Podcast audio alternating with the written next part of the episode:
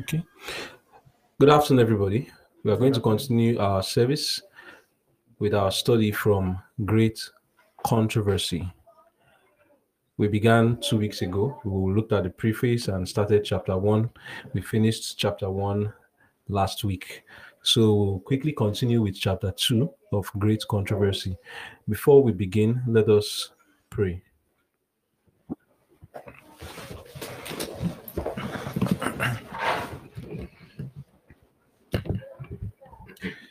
Our loving Father in heaven, we thank you for the opportunity you've given to us to study at your feet at this moment. The book we are about to study, The Great Controversy, is a book which you said should be spread around the world like leaves of autumn. We pray, Father, that as we go through this most important study by your grace, you grant us your spirit, that you will give us great understanding, deep insight. There's a lot to get from it, how to apply it to our time, what to expect, the character formation we ought to get as we read, to be inspired with the same spirit that has charged the, the reformers and the Christians of all ages. We know we have situations that are coming upon us in this world, worse and worse. We see it coming. We pray, Lord, that as we go through the study, it shall help to prepare us for what is coming ahead of us. Thank you, Lord, for hearing and answering our prayers. In Jesus' name I pray. Amen. Amen.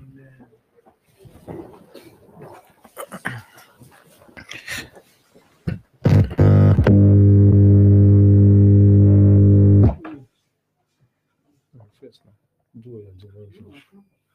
When you finish, you plug now. All right, so we'll start with chapter two. Just as a reminder, when we are reading the book Great Controversy, in the preface, we were told the kind of things to expect and the purpose for which the book was written. I remember that one of the reasons that we saw was to bring us out of the power of darkness. That's one of the reasons the book Great Controversy was written. Another thing is to shed light on past events to, in, to, in such a manner that we can be able to apply the light shed on the past events to see how it will affect us today and how we can get lessons from these past events and apply them to our time. We also remember that one of the reasons for studying great, the, the book Great Controversy is to expose the wiles, methods, snares of Satan, because he is going to use the same method, exactly the same method, just that is going to be amplified. So when we are studying this chapter and every chapter in Great Controversy, we should open our eyes to ask ourselves the question what are Satan's snares that I'm seeing here that he's going to reapply in my time? What is the light being shed on my pathway that will bring me out of darkness? What are the previous events that have taken place that will repeat themselves again in my time, and how am I to respond to them? What specific characters have I seen that is needed or that was used by the reformers of old and the Christians of old that helped them to scale through the situations that they were put in? And how can I get those characters in myself today? So those are questions we should be having having in our mind as we are going through this chapter and every other chapter in great controversy. So we'll begin to, we'll begin our reading now, chapter two. It's titled Persecution in the First Centuries. And by the time we are through, we will talk about how this chapter applies to our present day. So we'll begin from here, those here, before we go to those online. So there's a lot to read. So let's all get ourselves ready. I'm beginning here because I would like my brother to, I would like us to organize for those online so that we'll know how we're going to take it one by one. If you cannot, if you know you, you are not among those who can read, please just simply indicate because when we see you online, we think you can read. You can just type it generally in, in the page to us and say, okay, please, I can't read, so that we will not expect you to read yet. For those who can, I know that Brother Clarence can, Sister Goody has been reading, Sister Mary Beth was us last week. I expect that she can still read. And uh, I don't know, Sister Dami, if she can't, she should. Okay, I think she read today, so she can read too. So we'll just organize it. We'll, we'll put it online how the sequence will be. Meanwhile, we will start from here. So? Okay. All right, we'll start from there. Bro Sam, you start. Then we'll move on.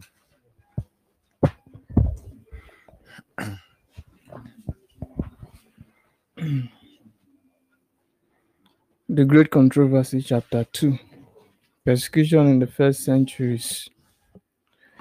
When Jesus revealed to his disciples the fate of Jerusalem and the sins of the second advent, he foretold also the experience of his people from the time when he should be taken from them to his return in power and glory for their deliverance.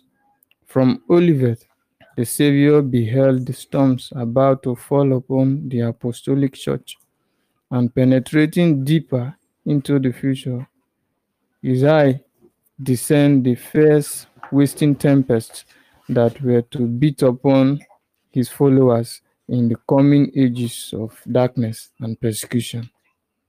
In a few brief utterances of awful significance, he foretold the portion which the rulers of this world will mete out to the church of God.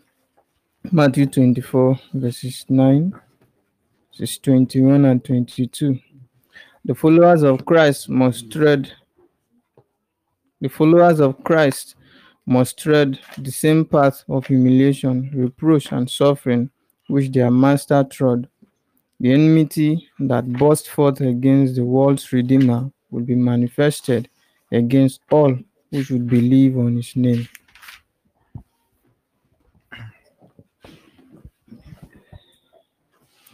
The history of the early church testified to the fulfillment of the Savior's words. The powers of earth and hell arrayed themselves against Christ and the person of his followers.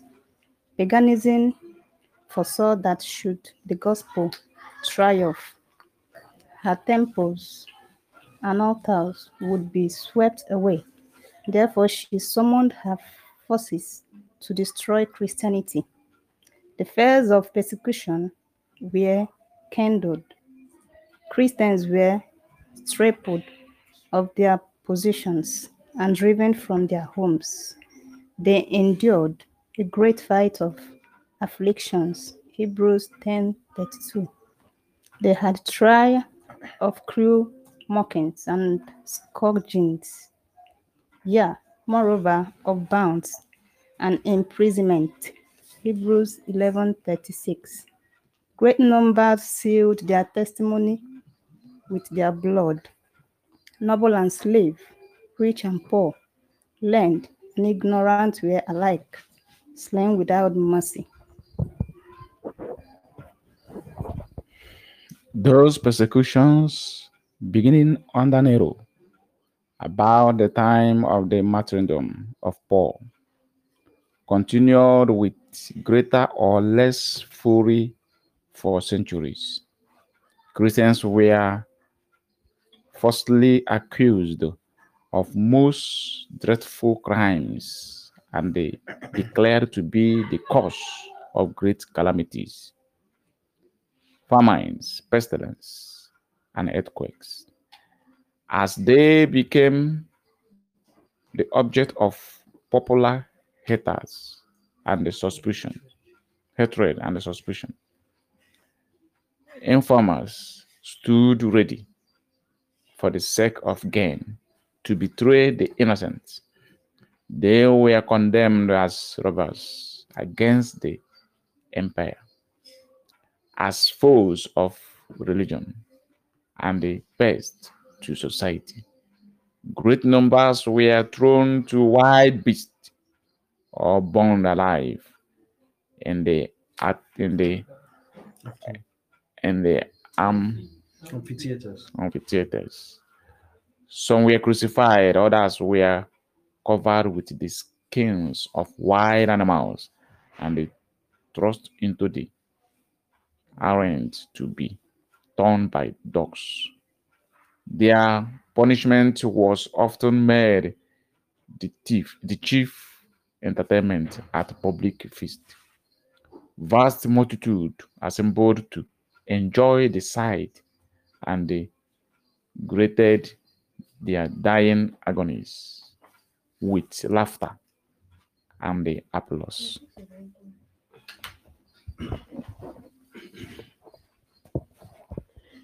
Wherever they sought refuge, The followers of Christ were hunted like wi- like beasts of prey. They were forced to seek concealment in desolate and solitary places. Destitute, afflicted, tormented, of whom the world was not worthy, they wandered in deserts and in mountains, and in dens and caves of the earth.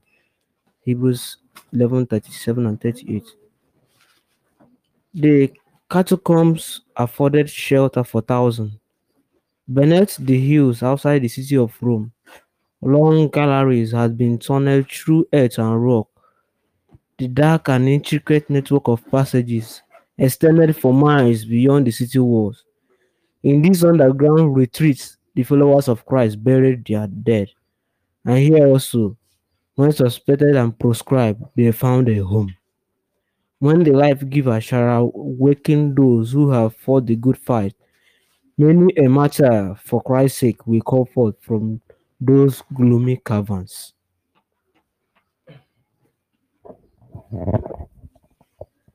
Under the fiercest persecution, these witnesses for Jesus kept their faith unsullied.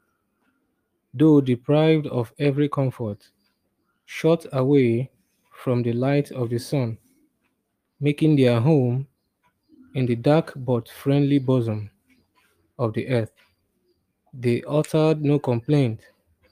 With words of faith, patience, and hope, they encouraged one another to endure privation and distress. The loss of every earthly blessing could not force them to renounce their belief in Christ. Trials and persecution were but steps bringing them nearer the, their rest and their reward.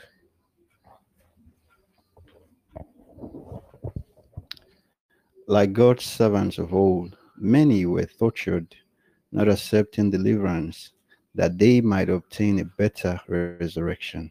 Verse 35. These called to mind the words of their master when that when persecuted for Christ's sake, they were to be exceedingly glad, for great will be their reward in heaven. For so the prophets had been persecuted before them. They rejoiced that they were accounted worthy to suffer for the truth, and songs of triumph ascended from the midst of crackling flames. Looking upward by faith, they saw Christ and angels leaning over the battlements of heaven, gazing upon them with the deepest interest and regarding their steadfastness with approval.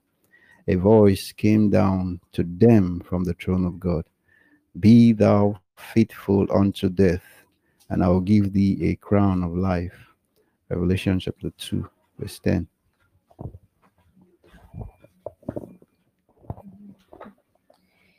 In vain were Satan's efforts to destroy the Church of Christ by violence.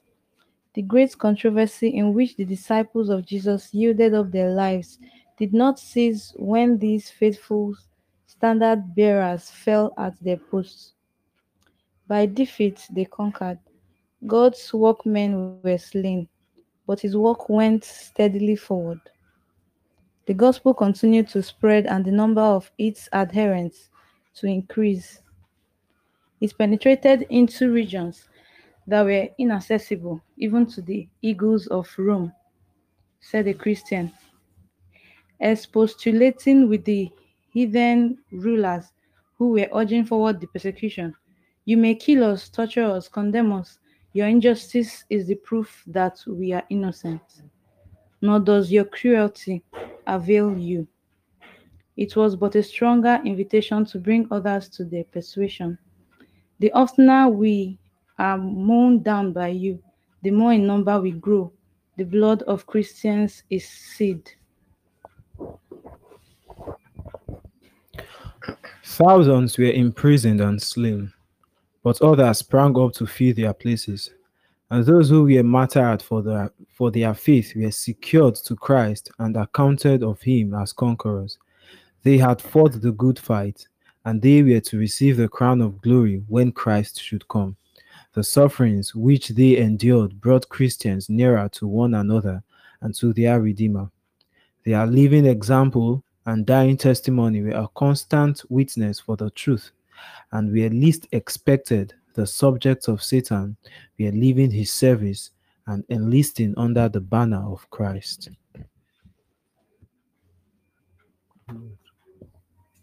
Satan.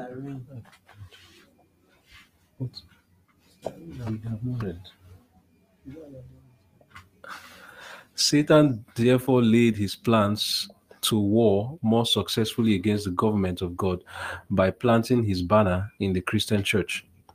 If the followers of Christ could be deceived and led to displease God, then their strength, fortitude, and firmness would fail, and they would fall an easy prey.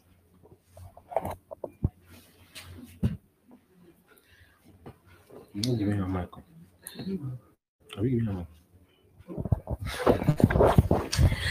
The great adversary now endeavored to gain by artifice what was had failed to secure by force. Persecution ceased, and in its stead were substituted the dangerous allurements of temporal prosperity and worldly honor. Idolaters were led to receive a part of the Christian faith while they rejected the essential truths. They professed to accept Jesus as the Son of God and to believe in his death and resurrection, but they had no conviction of sin and felt no need of repentance or of a change of heart. With some concessions on their part, they opposed that Christians should make concessions that all might unite under the platform of belief in Christ. Now the church was in fearful peril, breathing torture, fire, and sword were blessings in comparison. Some of the Christians stood to him, declaring that they would make no compromise. Others were in favor of building or modifying some features of their faith and uniting with those who had accepted the path of Christianity, urging that this might be the means of their full conversion. That was a time of deep anguish to the faithful followers of Christ. Under a cloak of pretended Christianity, Satan was assimilating himself into the church to corrupt their faith and turn their minds from the word of truth.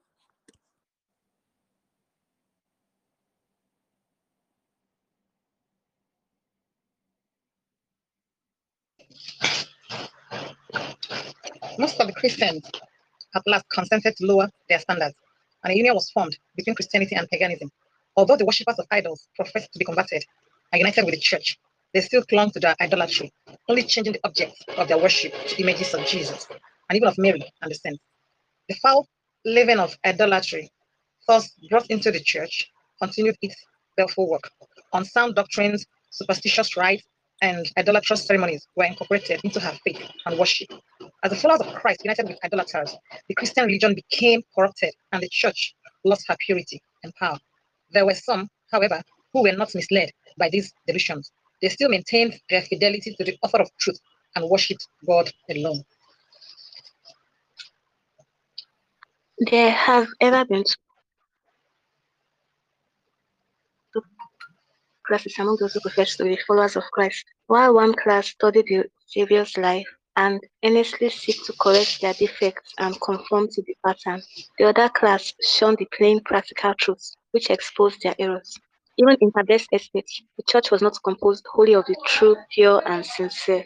Our Savior taught that those who willfully indulge in sin are not to be received into the church. Yet he connected with himself men who were faulty in character and granted them the benefits of his teaching and example, that they might have an opportunity to see their errors and correct them. Among the twelve apostles was a traitor. Judas was accepted not because of his defects of character, but notwithstanding them. He was connected with the disciples, that through the instruction and example of Christ, he might learn what constitutes Christian character, and thus be led to see his errors, to repent, and by the aid of divine grace, to purify his soul in obeying the truth. But Judas did not walk in the light so graciously permitted to shine upon him.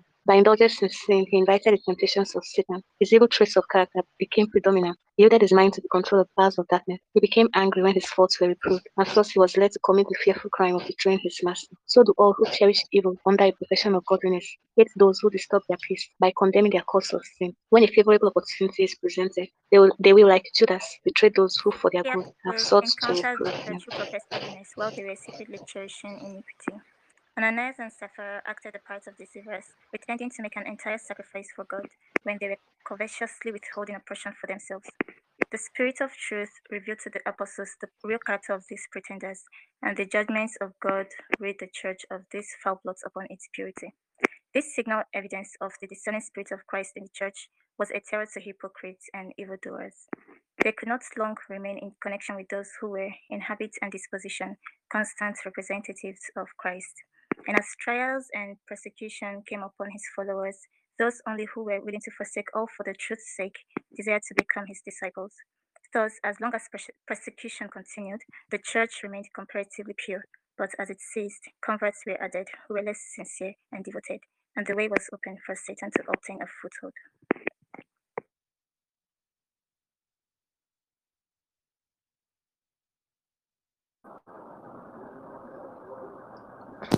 But there was there is no union between the prince of light and the prince of darkness, and there can be no union between their followers.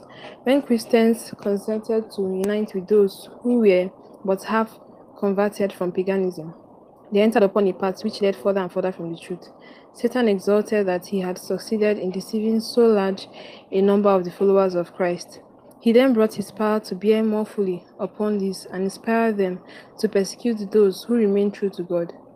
None understood so well how to oppose the true Christian faith as did those who had once who had once been its defenders, and these apostate Christians, uniting with their half-pagan companions, directed their warfare against the most essential features of the doctrines of Christ.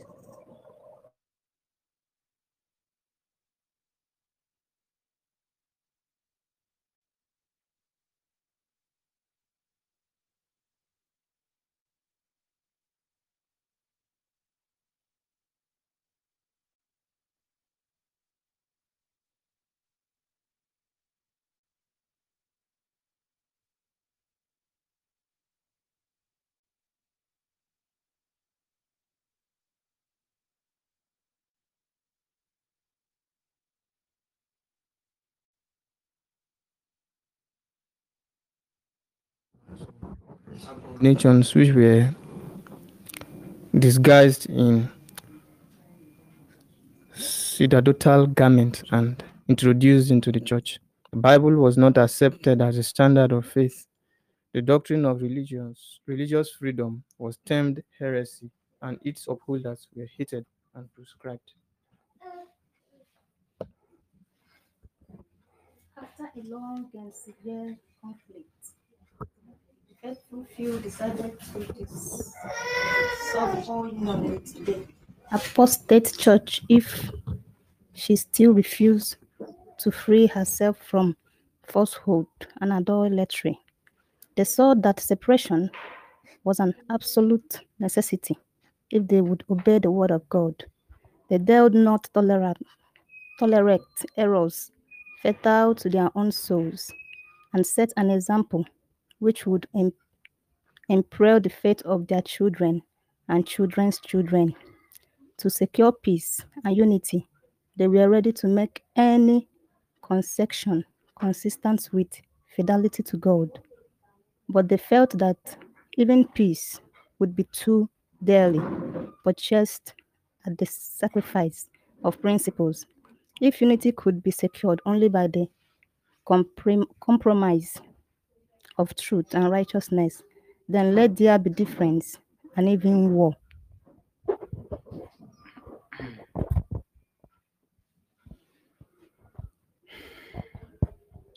Well would it be for the church and the world if the principles that attracted those steadfast souls were, were revived in the hearts of God's professed people.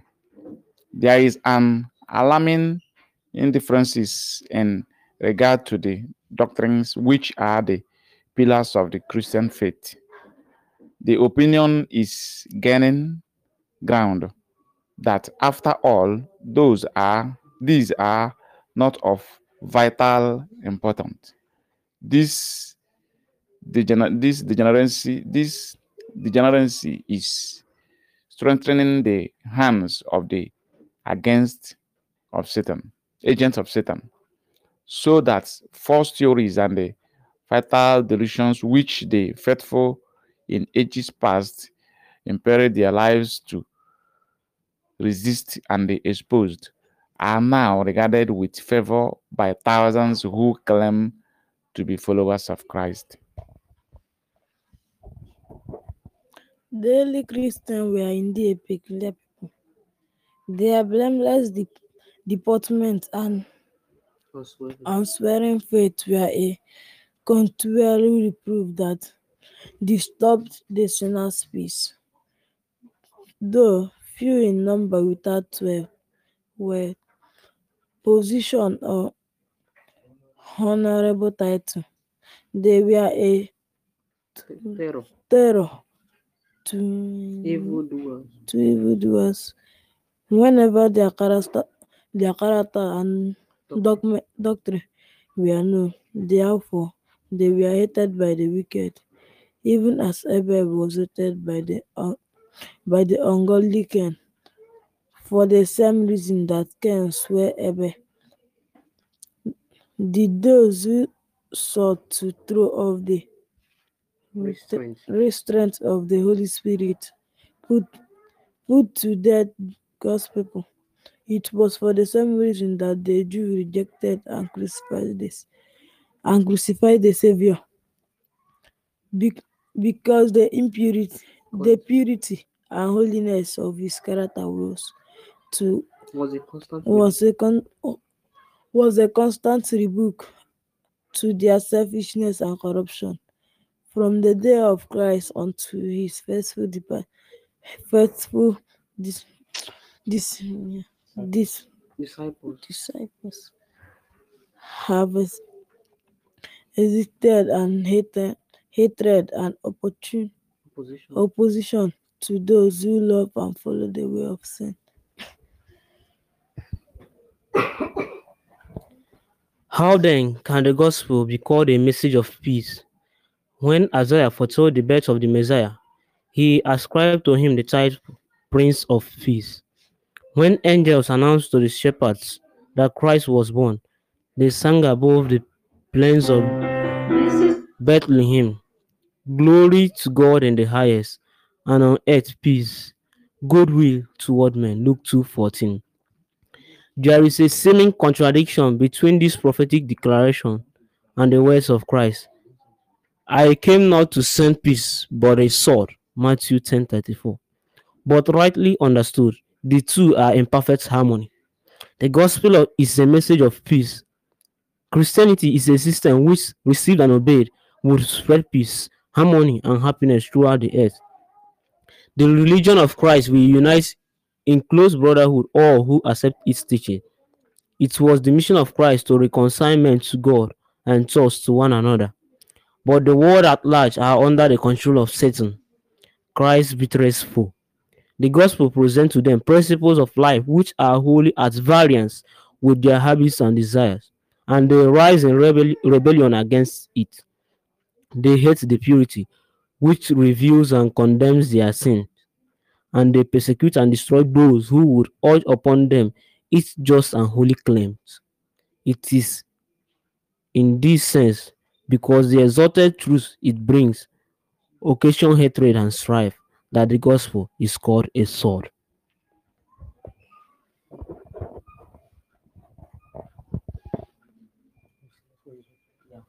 the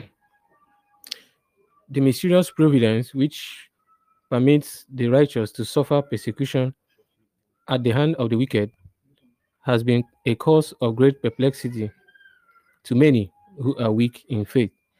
Some are even ready to cast away their confidence in God because he suffers the basest of men to prosper, while the best and purest are afflicted and tormented by their cruel power. How? It is asked. Can one who is just and merciful and who is also infinite in power tolerate such injustice and oppression? This is a question with which we have nothing to do. God has given us sufficient evidence of his love, and we are not to doubt his goodness because we cannot understand the workings of his providence. Said the Savior to his disciples, foreseeing the doubts that would press upon their souls in days of trial and darkness. Remember the word that I said unto you The servant is not greater than his Lord. If they have persecuted me, they will also persecute you. John 15 20. Jesus suffered for us more than any of his followers can be made to suffer through the cruelty of wicked men. Those who are called to endure torture and martyrdom are but following in the steps of God's dear Son. The Lord is not slack concerning his promise. Second Peter chapter 3, verse 9. He does not forget or neglect his children, but he permits the wicked to reveal their true character, that none who desire to do his will may be deceived concerning them. Again, the righteous are placed in the furnace of affliction, that they themselves may be purified, that their example may convince others of the reality of faith and godliness, and also that their consistent cause may condemn the ungodly and unbelieving. God permits the wicked to prosper and to reveal their enmity against him, that when they shall have filled up the measure of their iniquity, all may see his justice and mercy in their utter destruction. The day of his vengeance hastens, when all who have transgressed his law and oppressed his people will meet the just recompense of their deeds, when every act of cruelty or injustice toward God's faithful ones will be punished as though done to Christ himself.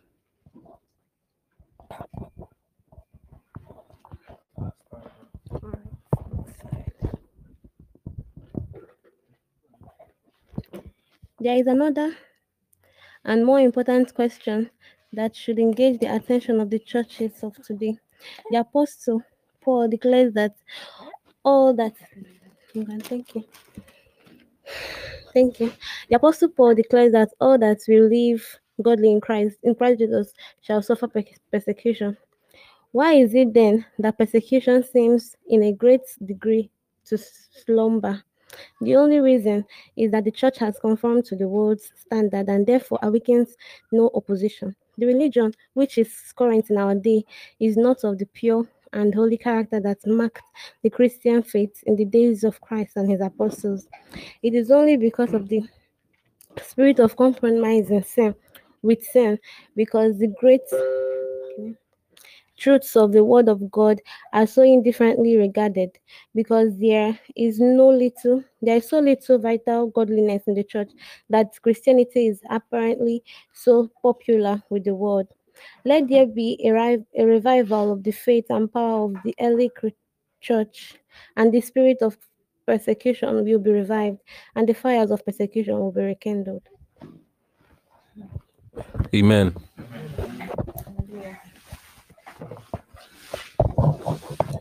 Okay, so we have finished reading chapter 2 of Great Controversy.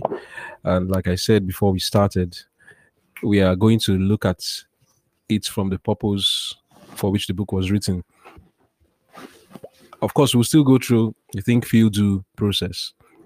What do we think about what we have read? How do you feel? And what does it make you want to do? But before we do that, I already said before we should, as we read, try to pick out the errors, that's the darkness, and know what the light is that God is showing to us in this reading, and also to understand the methods Satan have, has used in the past and know how those methods are already he's already setting the stage for those methods to be used once again. And then also know what am i supposed to be doing now? What are the characteristics of those who faced it before that's early christians and how am i supposed to learn from them how I'm to respond today to the same mm-hmm. things that Satan will repeat. So let's go on. Let's hear from everyone. What do you what do we learn from this reading?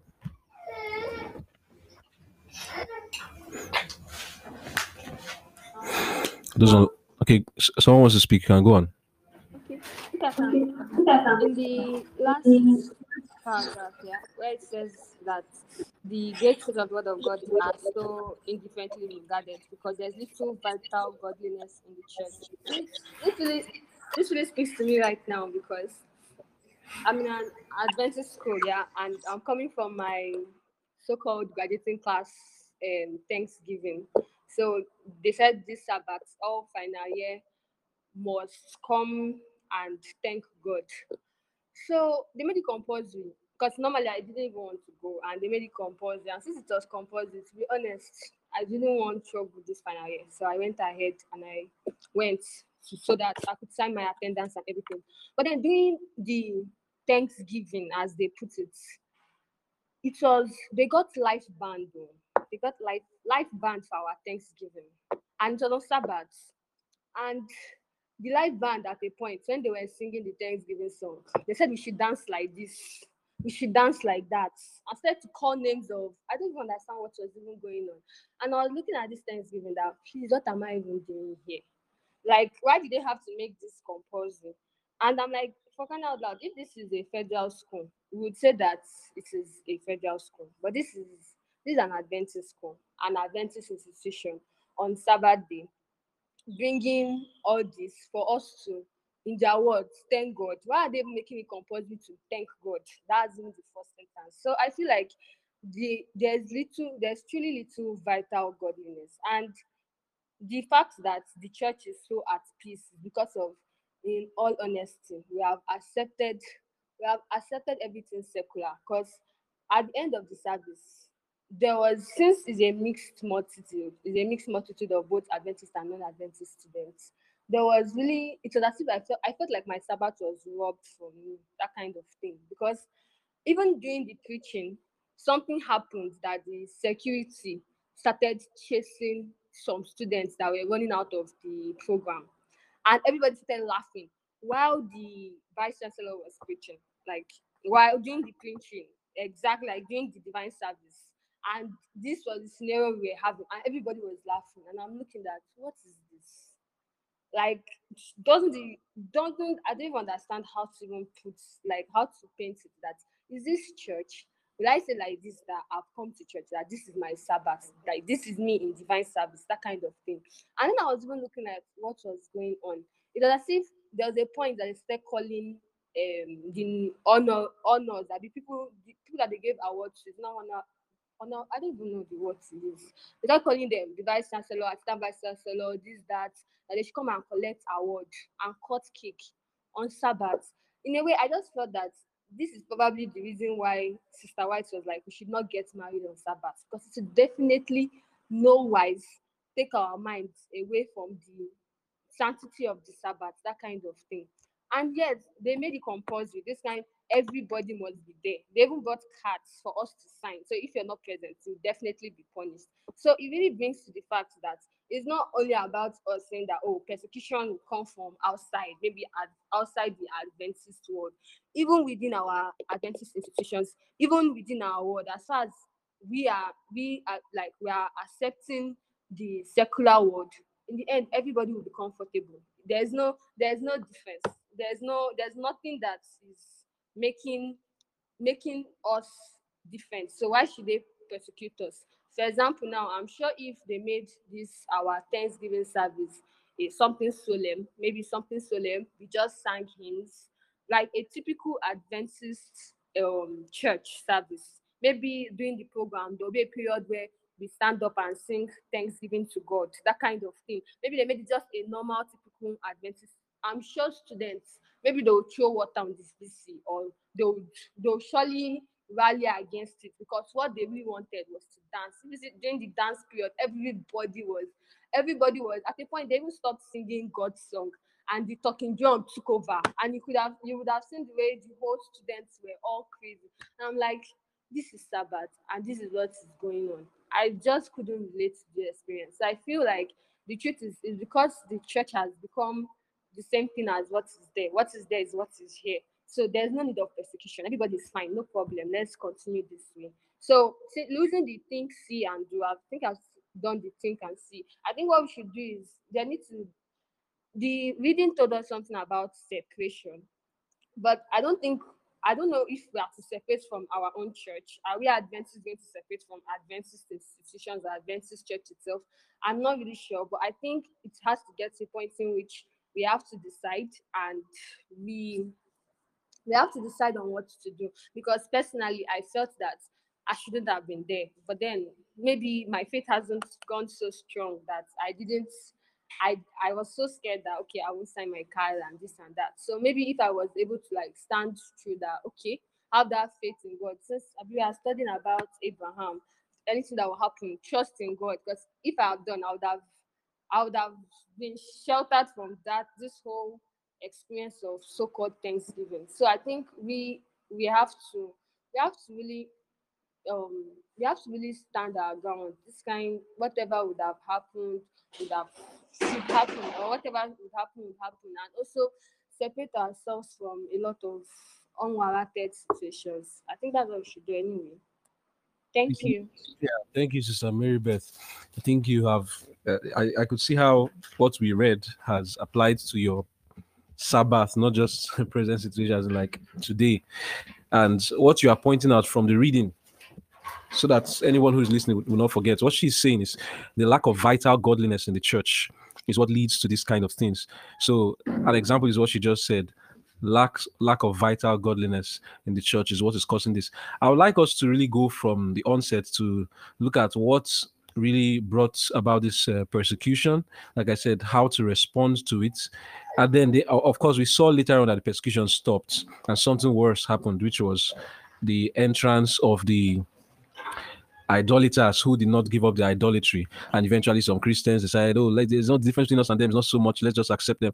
We also saw something about Judas and how the church is not supposed to tolerate things like that, but for the sake of changing people, we allow them come in. How do we relate to all these things today? And even what Sister Mary just mentioned, the separation. Of course, we can talk about that. So, uh, Bro Clarence wants to say something. Let's hear from you first before we go on. Yeah, yeah. I think the um the point that my sister is raising is taken from uh, page 38, isn't it? Yes, where it talks about idolaters were led to receive a part of the Christian faith while they rejected the other essential truths, right? They professed to accept Jesus as the Son of God and believed in his death and resurrection.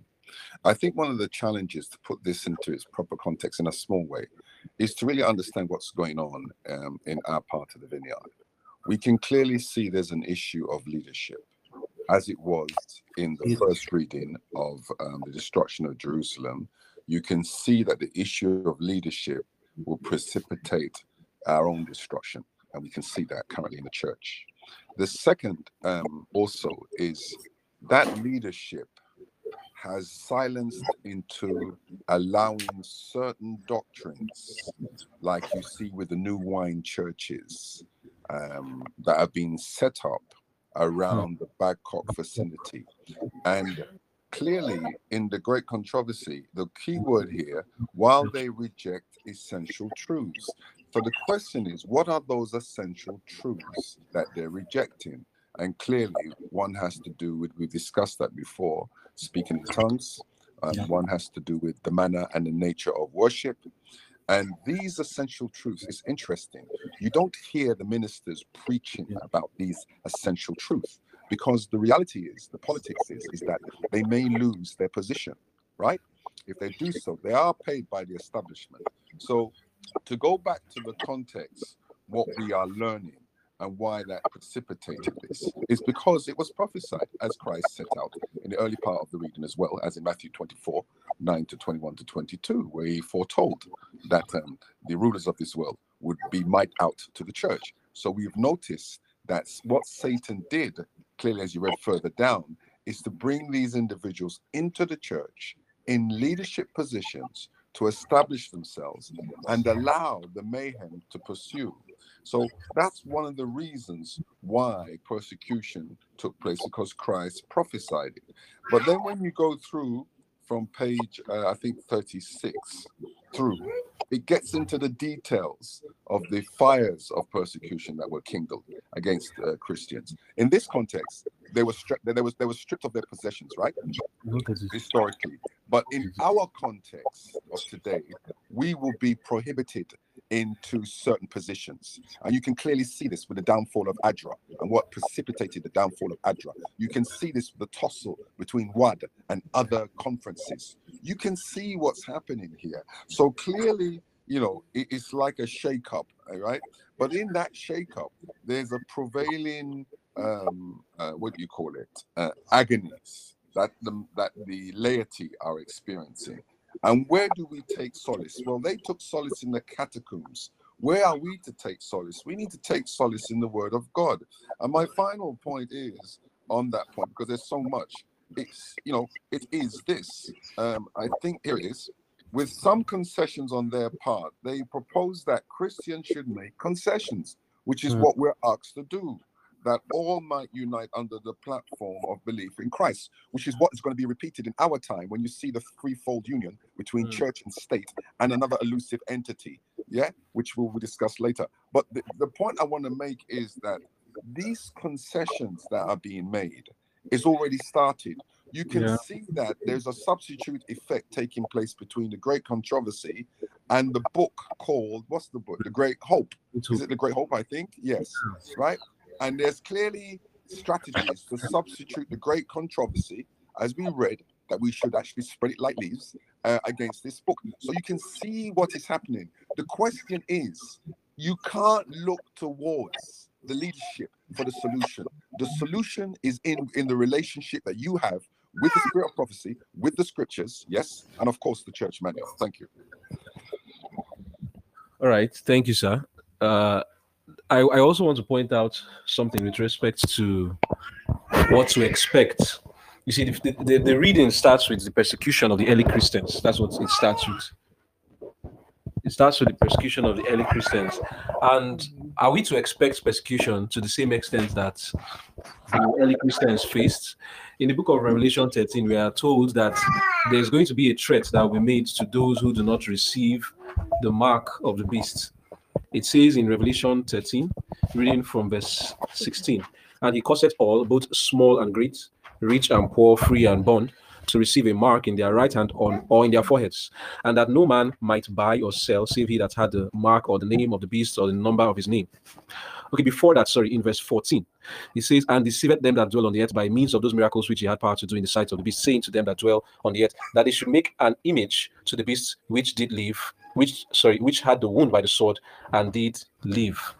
And then verse 15 now says, And he had power to give life unto the image of the beast, that the image of the beast should both speak and cause that as many as would not worship the image of the beast should be killed.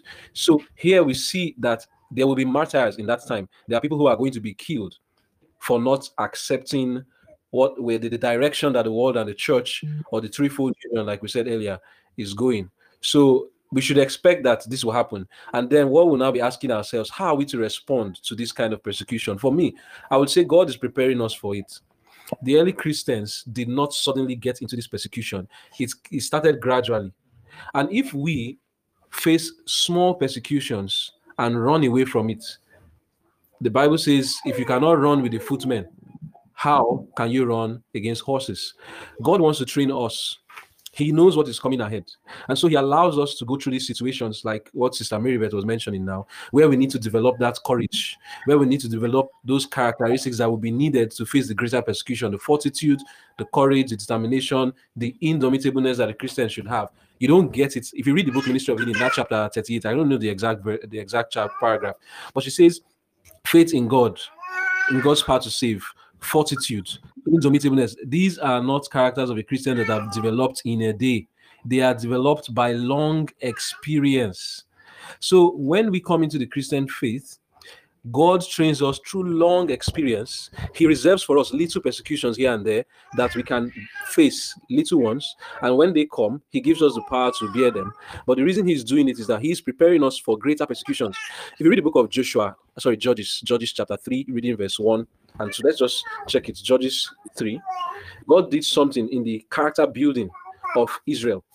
Judges 3, verse 1 and 2. It says, Now, these are the nations which the Lord left to prove Israel by them, even as many of Israel as had not known all the wars of Canaan, only that the generations of the children of Israel might know to teach them what? War. At the least, such as before knew nothing thereof. Do you understand what God did here?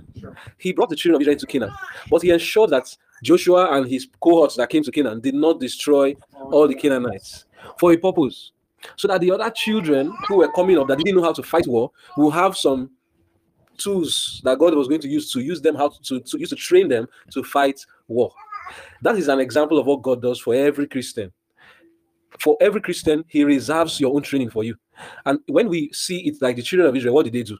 Instead of fighting the war and destroying the Canaanites, uh, which were the Philistines, were five of them, the Philistines and four other nations. Instead of them destroying them utterly, they decided to take tributes from them. We're taking taxes from them and kept them alive. And what, what did he do to them? It was their destruction.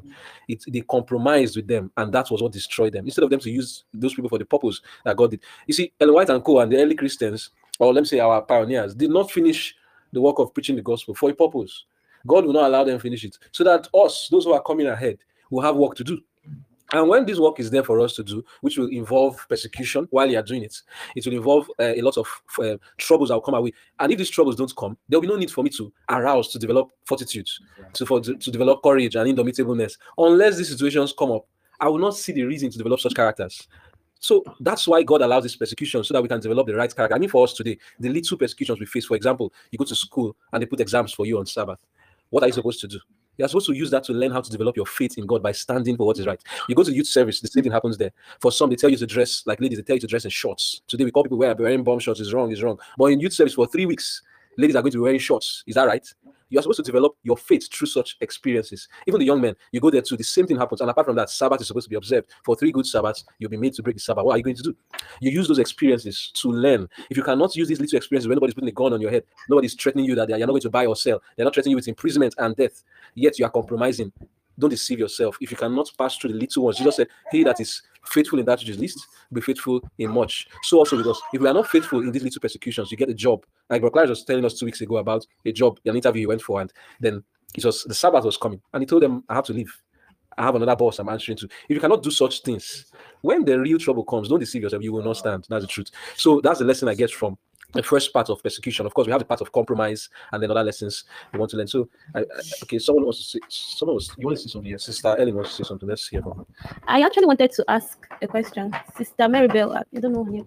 Maribel, okay. She had already asked the question before.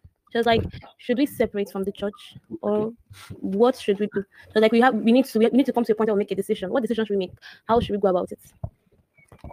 Okay. Um, I want us to leave that question eh, till the end. Sort of. Let's just let's just uh, squeeze out all the lessons we can get first, because this part of separation came later after the persecution. Let's talk of the compromise and how they responded to it before we then talk about that part. We're not going to avoid it. We'll talk about it, but let's first of all just uh, flesh out the other lessons from the reading. All right, bro. Clarence, you want to say something? Any other person, please, you want to say something? I, I think to, to, to, to, write on the back of what you said, um, and for the for the purpose of the group, I, I, the, the the context of the what we're reading, I want to place that within what's going on prophetically. So clearly, we can see, as you rightly pointed out already, that the events that took place in the first century of the persecution of the Christians will also take place in the last days, right? Now, what that context of that is, um, is some interesting things. The first one is that there will be a religious union mm. that will be set up between Catholicism, apostate Protestantism, right, and spiritualism. And we already see that these events uh, are beginning to converge already as we speak. We can see that there is attempt to now use the idea of climate change mm.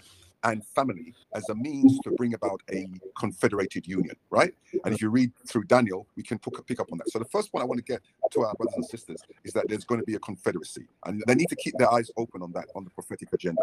The other one that leads to that is that there will be, uh, how would you say, um, spiritual excitement will then take place. Miracles will happen, and then the National Sunday Law will come into being. Now, these three things can actually take place concurrently, but these three separate events must be understood. And the reason why I'm bringing it out, because to the point that you made in the book of Revelation, it is when that takes place, the national Sunday law, not when it goes universal, when it takes place in America, because there will be a universal impact of that across the world. But when the National Sunday Law now, which is on the books, is now right enacted, yeah, what we will enter into is now the sealing event, which is what you touched on, you know, the, uh, the marking and the sealing. And so the point I want to bring home is this: when you talked about um, preparing us, as you brought about in the book of Judges, the interesting thing here, I get a sense of, and I like to see if I'm, I don't know if I'm correct, that the Lord is only preparing a remnant in that remnant, and the others that, that this is what is taking place for us, right? But when it takes place out in a wider context, many individuals that never heard the gospel will have an opportunity to decide. So, really, what we are reading is relating to our own destruction or our own reconciliation.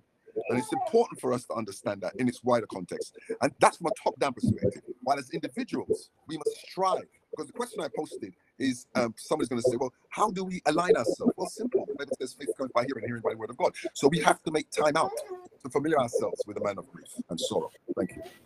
Thank you, sir. Let me read what Sister Dami has here. Sister Dami, if you want to speak to, you can still let us know. It says, I was thinking about this recently. That's okay, persecution develops character.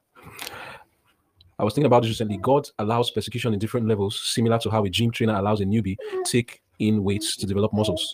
Each stage prepares the individual for the next. God helps us to build spiritual stamina to resist temptations ahead through persecution. I think to me, this is a very important part of this chapter. We need to understand what persecution is for. The first persecution is preparing for the next, and like that. And there's another one coming ahead of us, the greater one, the greatest one. So we need to not shy away from the little persecutions that come our way today because those are the ones that prepare us for the other ones. Because we see that these Christians, for you to see death before you and stand, it's not an easy thing. It's not. You need a training for that. And that's what God is trying to do for us with these little persecutions. So the lesson for me, one of the lessons here is that we should not run away when God is trying to clean us the little persecutions.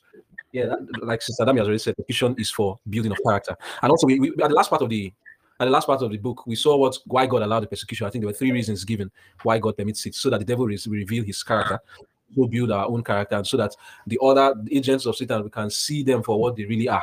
That's that's that's the reasons that God allows persecutions. Okay, Sister Mary Beth, I can see your hand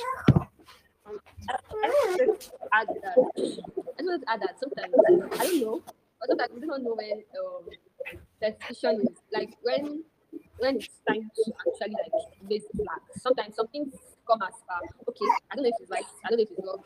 Let me just be on the safe side. Like I don't know how to like pass out the message. What I'm trying to say actually, but what I'm trying to, what I'm trying to say is that sometimes I feel like sometimes we need to like grow in our faith or maybe have a deeper connection with God because sometimes we really don't know. You may actually it might be right in the middle that you realize that oh no, I should have done this, that kind of thing. So I feel I feel like like you said, persecution is about um strengthening our spiritual muscles or making us stronger. But then sometimes we really we really have no idea. We don't know what it is that is going to happen or when it's going to happen. So I think that like I said that we should should keep on praying, that kind of thing. Because some things come in very in a very dicey, dicey way in which you're like, if I do this, it's right. If I don't do this, it's still right. It's not wrong. Am I actually committing any sin? Not doing that kind of thing. So you might not actually know that yes, something is wrong, or sometimes actually see it, but then it might be like a guilty conscience. But just like, well, it's not actually wrong. Let me just be on the safe side. I mean, I don't if I'm the message. I'm just trying to say that it can be a very dicey situation. Unlike for the Christians that we studied today, it's kind of a direct. This kind of pick God or don't pick God. Um, follow doctrines of the church or follow the scriptures. So it was very um, the, discrep- the discrepancies between them, like the difference between them is very, very obvious. It's either you're picking God or you're picking tradition of me, that kind of thing. So it's easy to just pick God. But what if it's a situation in which pick God or pick, I don't know how to place it, but something similar, something a very similar counterfeit. I don't know, not exactly partnership, but then they are just confused that this is right, this is also right in a way. So it's not better for me to be safer, that kind of thing. So I don't know when when when does it become clear that okay, yes, this is but since we are still in the training process, probably by the time this is get ready for the persecution, God will make all these things clear to us. But there are really a lot of big and unhidden aspects to this speaking God in every situation and every day. All right, uh, Sister but I think I get clearly what you're trying to say. There are situations that we find ourselves. Let me just frame your question well. There are situations we find ourselves that are very clear that you know this is what you're supposed to do. But I would like us to understand it this way: it's not really the persecution we are looking for.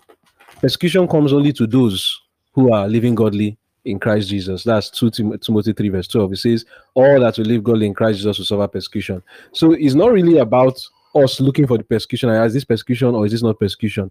What we should be looking at is, Am I doing the will of God? Is when you are doing it that the persecution comes to meet you. Not necessarily that you're wondering which is the best decision to make. You get, I know that there are some situations where it looks as if I'm trying to choose the safer decision. But in the case of the early Christians, like you mentioned, it's a case where it was clear. But the thing is, when we have clear discernment, you realize that we will know what to do every time. And the persecution that comes with it, we will not feel like we're being extreme or we're just being fanatical because fanatical has nothing to do with the right thing.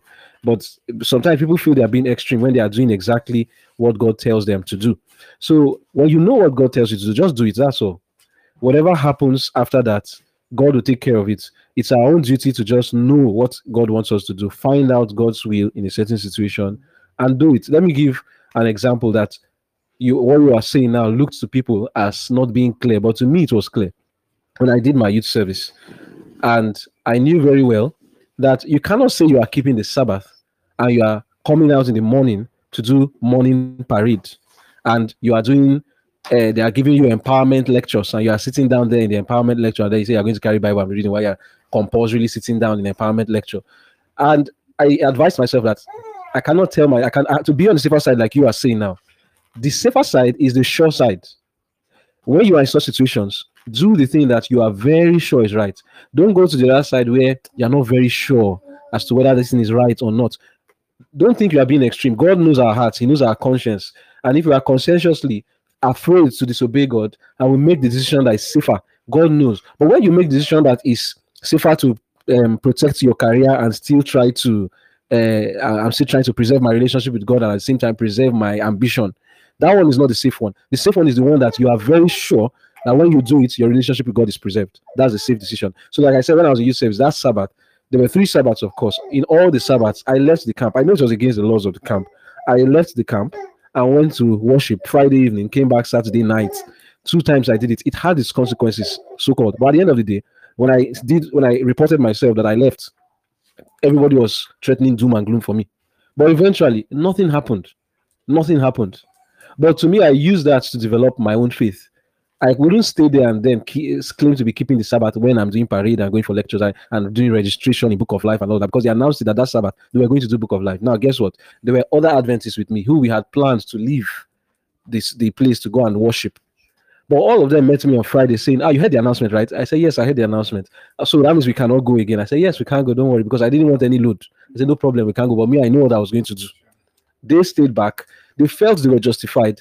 They felt they, they, they didn't have any other way to go around it, that they were going to do Book of Life registration. I mean, Book of Life, and the way they threaten you with it, ah, Book of Life, you miss it, you're not a corper, you miss it, you're out, this and that. And it was fearful indeed. But me, I didn't care. I said I will do what I want to do. Switched off my phone, went out for, service on Friday after uh, Friday evening, came back Saturday night, and I'm here today. Nothing happened. You get. So in those situations, like I said, do the safe thing let's hear from. We have some people here who want to, bro. bro. Uh, yeah, we, I will. We'll take note of them, bro. Clarence, sister Dami. But there are some. There are two people here who wanted to talk before. Okay, three people. So let's just be patient. Roger.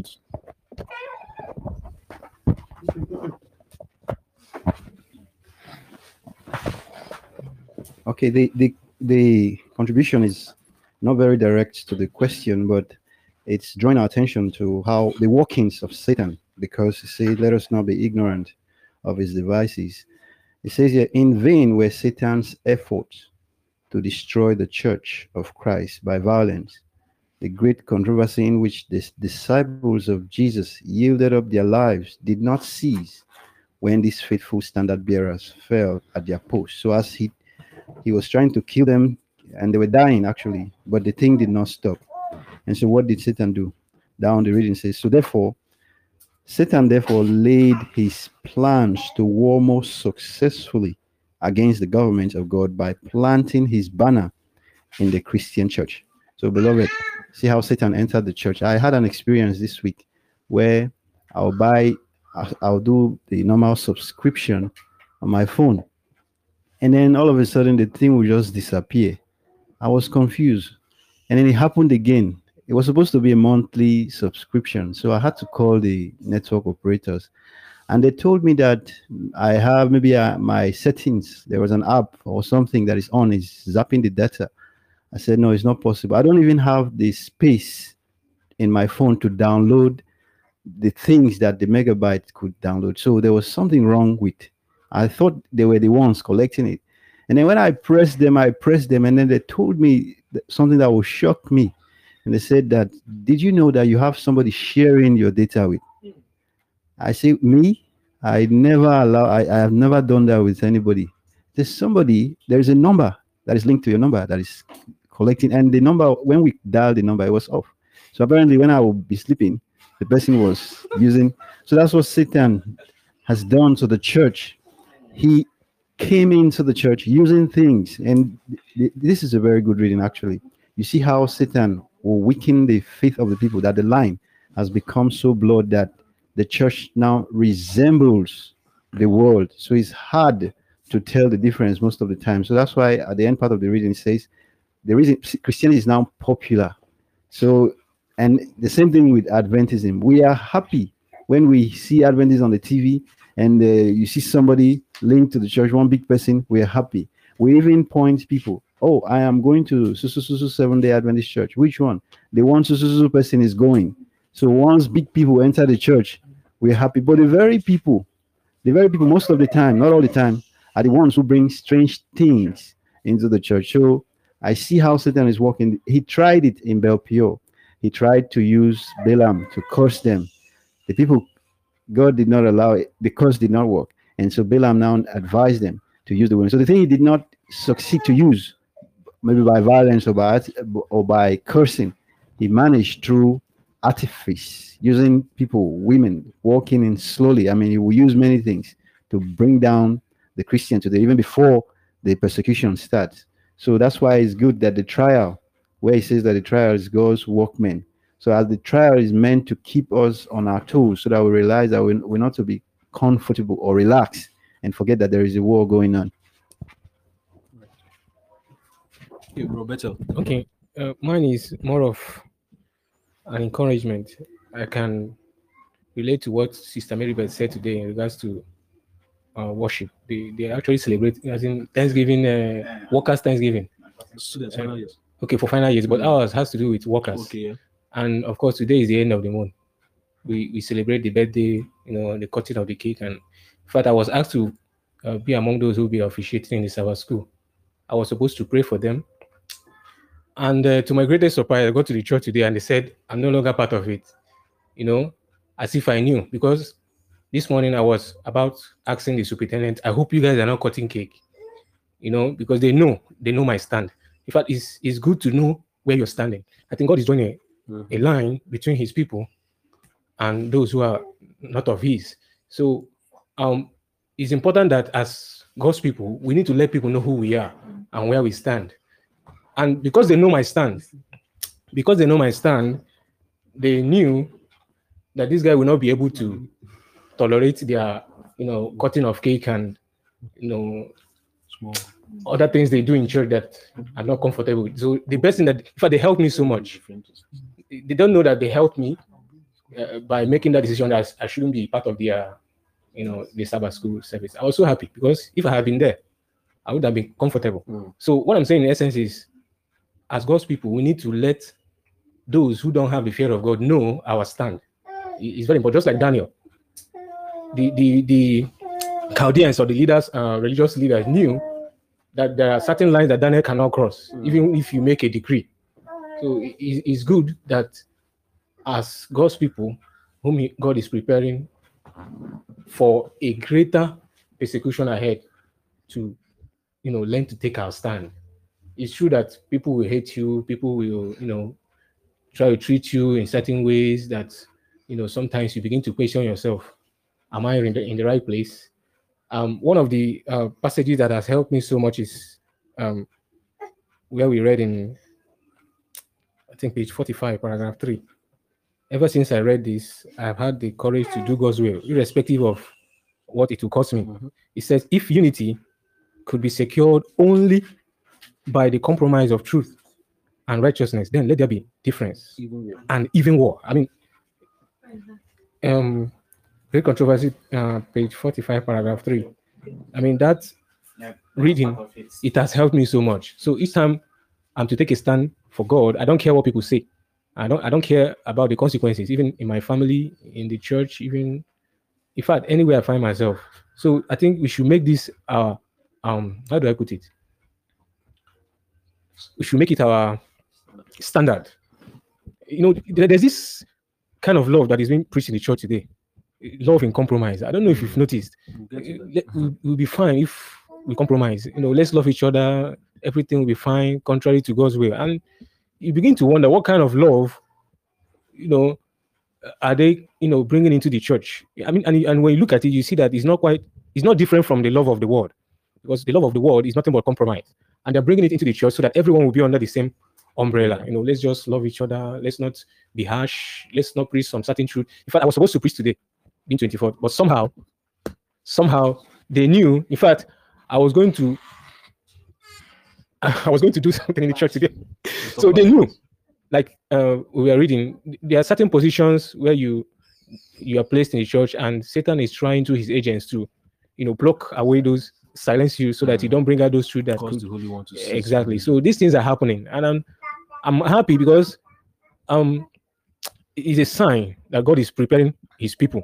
It's a sign to teach us that God is preparing His people for what will soon break, you know, out there in the world. It's, it's going to be a bigger one, but these ones are just preparation to help us withstand what is what will soon hit the world. So um this passage that we read today is quite encouraging, very very encouraging for us as God's people who have come to the knowledge of the truth is very, very encouraging. It has encouraged me, especially this particular passage I read now. It has helped me so much. And when you stand for God, God will even make things a lot more easier for you, like He did for me.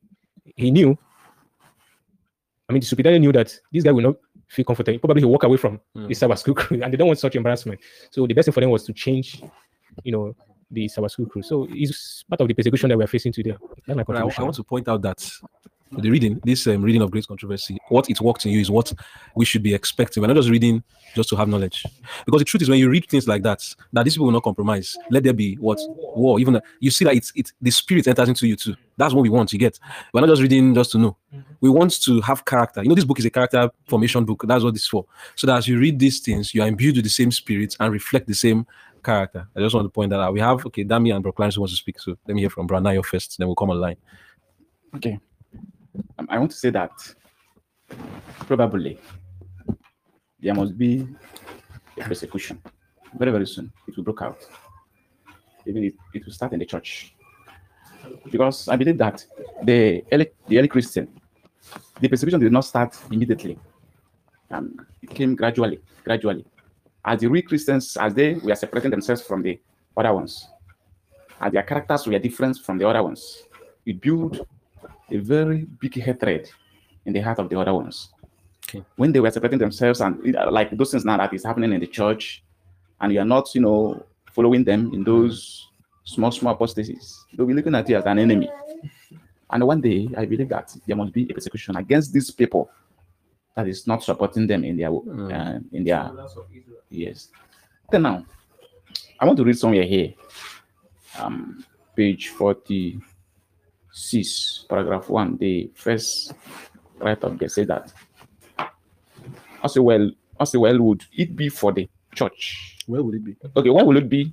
Why will it be for the church and the world if the principles that attracted those those steadfast souls were revived in the heart of God's professed people? How can it be if they convert once if they give themselves to God, if they prepare themselves to walk according to the principles of God, well, how can it or how can they allow Satan to enter or to bring those uh, um, uh, those um, compromises? Because they allow Satan to enter into their heart and they separate themselves from the truth. That is the reason Satan walk with them. And they achieve all those things, even to the extent of persecuting their fellow Christians. I did that now. It is very, very important for us to know what is truth, for us to know what is right. Because I, I think that the problem of most people is that they don't know the left and the right. They just take everything they see, everything they presented to them, they will take it like this cutting of cake on the Sabbath day. You know that most people in Adventist churches does not know that it's not good to cut cake on the Sabbath hour because it's a celebration. so when we know the truth, it will help us to make a stand. So it is high time for us to expose ourselves where we can hear the truth. It is high time. Many people just, you know, stay in their comfort zone. They don't want to come out. They don't want to, you know, make um, uh, uh, changes or, or, or any move to know the truth. Most of us don't read. Most of us don't study. We just swallow everything we see in the church. So it's a very, very, it's a very, very critical situation. So it's a time, it's a high time for us to study, for us to know the truth, so that when the time of decision comes, we will stand for God. If those, if those are those people that came into the church, those uh, pagan, those pagan people that that we are converted to the church, if they give themselves for Christ and they assimilate all the truth, the land, they will have walk right. But they didn't do that. So likewise us today. So I am urging us today to make time to study the truth and know the truth and love the truth. That's another thing. It's a different thing to study the truth and to love the truth. There are people that you know hears the truth and they were angry because sometimes truth is bitter. But when we have the love for the truth, it will help us to stand for God. Amen. Thank you very much. Uh, Sister Dami, you can go on with your comment.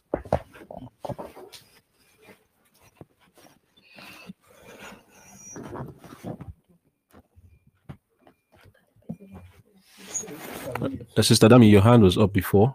You can speak if you're ready.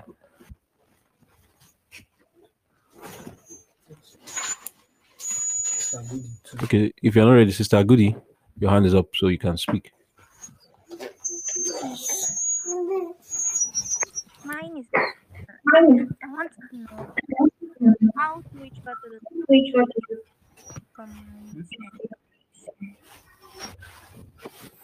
Okay, I didn't get what you said. compromise. I mean, looking at the fact that Christ was um, accepting the evil church, accepted. You said, How do we what with compromise? I'm not getting that part. The line between compromise Okay. and tolerance. All right, all right. How do we draw the line between that's our next that's the next part of our discussion actually because after the persecution the next thing is the compromise so let's talk about compromise the question has already led us to what i intended for us to go to already so how do we draw the line with, with compromise Dami, when you're ready to speak please let us know okay so let's look at what the reading says. I think there was something there about not tolerating certain uh, kind of people. If you look at page 42 paragraph 4 let me say from paragraph three, it says the great adversary now endeavored to gain by artifice what he failed to secure by force. Persecution ceased, and in its stead were substituted the dangerous allurements of temporal prosperity and worldly honor. Idolaters were led to receive a part of the Christian faith, while they rejected other essential truths. They professed to accept Jesus as the Son of God and to believe in his death and resurrection, but they had no conviction of sin and felt no need of repentance or of a change of heart. With some, with some concessions on their part, they proposed that Christians should make concessions that all might unite on the platform of belief in Christ. Now, the church was in fearful peril. Prison, torture, fire, and sword were blessings in comparison with this. Some of the Christians stood firm, declaring that they could make no compromise. Others were in favor of yielding or modifying some features of their faith and uniting with those who had accepted a part of Christianity, urging that this might be the means of their full conversion. That was a time of deep anguish to the unfaithful followers of Christ, to the faithful followers of Christ. Sorry, under a cloak of pretended Christianity, Satan was insinuating himself into the church to corrupt their faith and turn their minds from the word of truth. Now, let's see what it says here about um, Judas and accepting this kind of people. If you go to page 43, paragraph 2, it says, There have ever been two classes among those who profess to be followers of Christ. While one class study the Savior's life and earnestly seek to correct their defects and conform to the pattern, the other class shun the plain practical truths which expose their errors. Even in her best estate, the church was not composed wholly of the true, pure, and sincere. Now he says, Our Savior taught that those who willfully indulge in sin are not to be received into the church. Yet he connected with himself with men who were faulty in character and granted them the benefits of his teachings and example that they might have an opportunity to see their errors and correct them. So I'll stop here. What we will see here is two things, two classes of uh, error, erroneous people. There are those who are living in sin willfully, while there are those who are faulty in character. I think all of us, most of us, let me speak for myself. I'm in the class of those who are faulty in character, not necessarily willfully sinning. And those who are faulty in character can be permitted so that by coming close in, in relationship with the church, you're not perfect, but in relationship with the church, you can have an opportunity to learn and grow. But not for those who are willfully sinning. That's a different thing. And we need to identify those who are willfully sinning. Who are those willfully sinning? First of all, we start with their words. They don't subscribe to the teachings of God and openly say so. And some who will not openly say so, you see them unrepentant, clearly telling you that they will continue to do what they are doing. You get, or in their character, you, you see there's no remorse. And we are told such people, the Savior taught, not me now, the Savior taught that we should not do what? We should not do what? Associate with them. They're not the ones who we have to permit. So that one, that kind of compromise, no way. But those like who are faulty, who wants to learn by coming close to Christ, like Judas, Judas was faulty. Almost all the disciples, all of them, all the disciples were faulty in character, and Jesus permitted them to come close to Him so that they can learn. So the compromise now comes when people want to insist on wrongdoing. How do we relate to that? Because today, such things are happening. It's not just for the early Christians. I would say perhaps it's even worse for us than it was for them. The kind of compromises that are coming, how do we relate to this compromise? We must stand our ground. That was what they did. That's what we have read earlier. The the, the, the early Christians, those who were faithful, like uh, Brock Clarence mentioned, it seems that among the Christians, there seems to be this other class who we call today the remnants of the remnant. We call them whatever we want, sure. but there is this, there are these people who will not make any compromise. What we are reading in this chapter is we should be among those who will make no compromise with evil, no compromise with sin. A time is coming when this same thing is going to happen, where people will say for the sake of unity. Because when we say Christians now, we shouldn't limit it to just Seventh-day Adventists. We should we should see it in the Adventist context and see it in the Christian context of the whole world. The Christians of the whole world are going to say, let us just make some concessions on our part for ecumenism so that we all can profess one thing among our in the denominations. What's the difference between you and us? You keep the Sabbath, we don't. Why don't you drop this your Sabbath issue so that we can be one? What do we do in such situations? Clearly, no, you can't go there. We're not going to secure unity at the expense of the truth. Then within Adventism too, there will be discussions to that effect, like why don't we drop such, some of our peculiar points of faith so that we can bring in some people like the dress, the diets, even the Sabbath. Don't push it too far. Don't don't tell them not to work on Sabbath, just so that we can bring them in. And when we bring them in, it will be a means for us to convert them. We are learning today we shouldn't subscribe to such things. In fact, let me use the one of dress for example. The spirit of prophecy says before bringing people into the church, we must teach them dress reform. And if they have stayed one or two, uh, they have stayed two months in the in the faith, and then they are not converted, they are not supposed to be allowed to even be baptized. That's what she says. They're talking about um there's a place she said that it's a shame for us, for those who are who have known the faith for a long time, to talk about allowing people to come into the faith for two months, and yet they have not yet understood the doctrines. And she then mentioned that even dress is sufficient reason to do what? Those who know that quote is sufficient reason to even disfellowship people. So those quotes will tell us what kind of standard we should have and where the limit is. The principle should be no compromise at all with any uh, erroneous doctrine. Let me read what Sister Adami has, what she sent to us here. Says, When I read the stories of the reformers in the great controversy and stories of missionaries in yesteryears, I'm surprised that the reformers were afraid of error and association with evil. These days in our churches, we are more afraid of people raising the standards and making religion distasteful to others. We attack any semblance of fanaticism by our standards and are more mild with conformity and compromise. It's saddening. We should be less concerned with making religion appealing and more concerned with principles. True principles, by extension, will make religion positively attractive. And in fact, the world is suffering for lack of true principles. You don't help them by dropping the standards. You want to help the world, raise the standard high. That's the best way you can help them. Righteousness preserves the nation. You join them in their evil, and what's going to happen? God will destroy everybody now. God said about Sodom and Gomorrah, if I find how many people? Five who are holding up the standard, what will happen? I will not destroy it. So you who are helping to preserve them by your righteousness, if you try to make the compromise with them, thinking that you are helping them, what are you doing? You're actually destroying them because your presence is what's actually helping them. Not just that God is not going to destroy, but by some of them seeing a different standard, they will make changes. I remember in that book, Pilgrim's Progress, when Faithful and Christian entered the uh, Vanity Fair, when they went to Vanity Fair, and they were telling them to buy all the vanities that were there the ones from England and France and Germany and uh, Rome and all kinds of vanities. They said, We will not buy anything. They asked them, What will you buy? He said, We'll buy the truth. And because of that, they persecuted them. Now, while they persecuted them and put them in prison and were taunting them, something happened. When the people who were around in Vanity Fair saw the composition, how these people compose themselves, the composure of Christian and faithful. When people rebuke them, they don't join them in their evil, they bless instead. The character of Christian and faithful touched some of them, and they joined Christian and faithful in their own faith, believing the truth. Then the persecution increased more. They say, Oh, you people are the ones who have caused uh, other people in Vanity Fair to join you in your doctrine. And then they paraded them in Vanity Fair, where persecuting them, persecuting them even more. But as they were parading them, they composed themselves in a godly manner, and more people got converted. They said this is getting out of hand because many people were then questioning those who were persecuting Christian and faithful, asking them, Why are you doing this? And when they saw the compo- uh, composure of Christian and faithful, they were touched and join. So that's why we shouldn't compromise because when we don't compromise and we stand for what is right in the right spirit, also it will touch the hearts of the worldlings and they also will join. But our compromise will never help them. So Okay. Uh, let me read what Bro Clarence sent here. The context of compromise. Okay. It says no no Sabbath school study during week. Teachers class is more of discussion and less about no feel and do. Sabbath class is short, long sermons, no community lunch, no afternoon programs, only for music programs.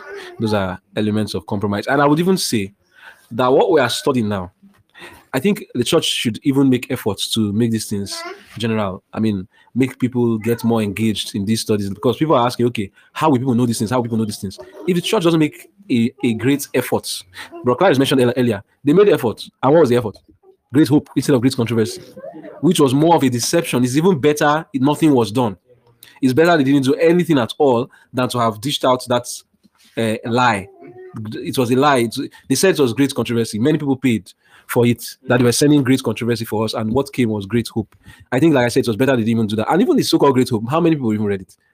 If personal effort needs to be made at the end of the and we shouldn't allow this compromise at all. We shouldn't allow it because it's it's because it's eating up the church. And of that compromise I'm seeing, just by the way, is this uh, hope, hope, hope stuff. I'm seeing. It seems they want to change the name of the church to hope, hope something.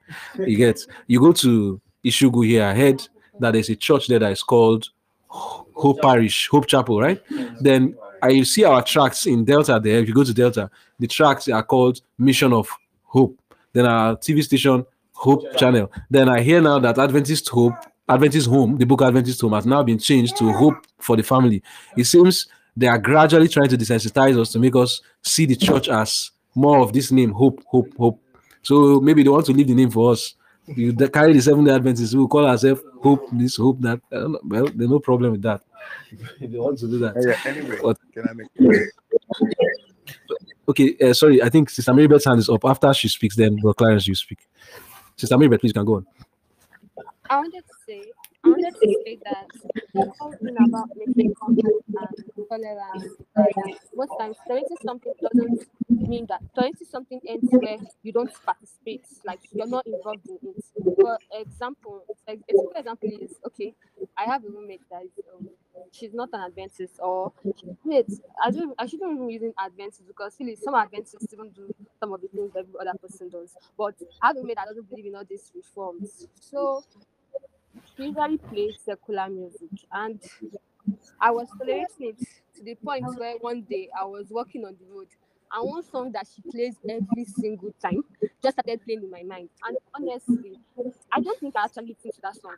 It's just that she played it out loud in the room. And in my mind, I was thinking that I was just play it so that we don't have let's let's live in peace. But the extent to which I was just walking to something, and then the song is playing in my mind, and we are just thinking, so it's small. There's no how you would play a song that I wouldn't hear it, and I'm not interested, that kind of thing.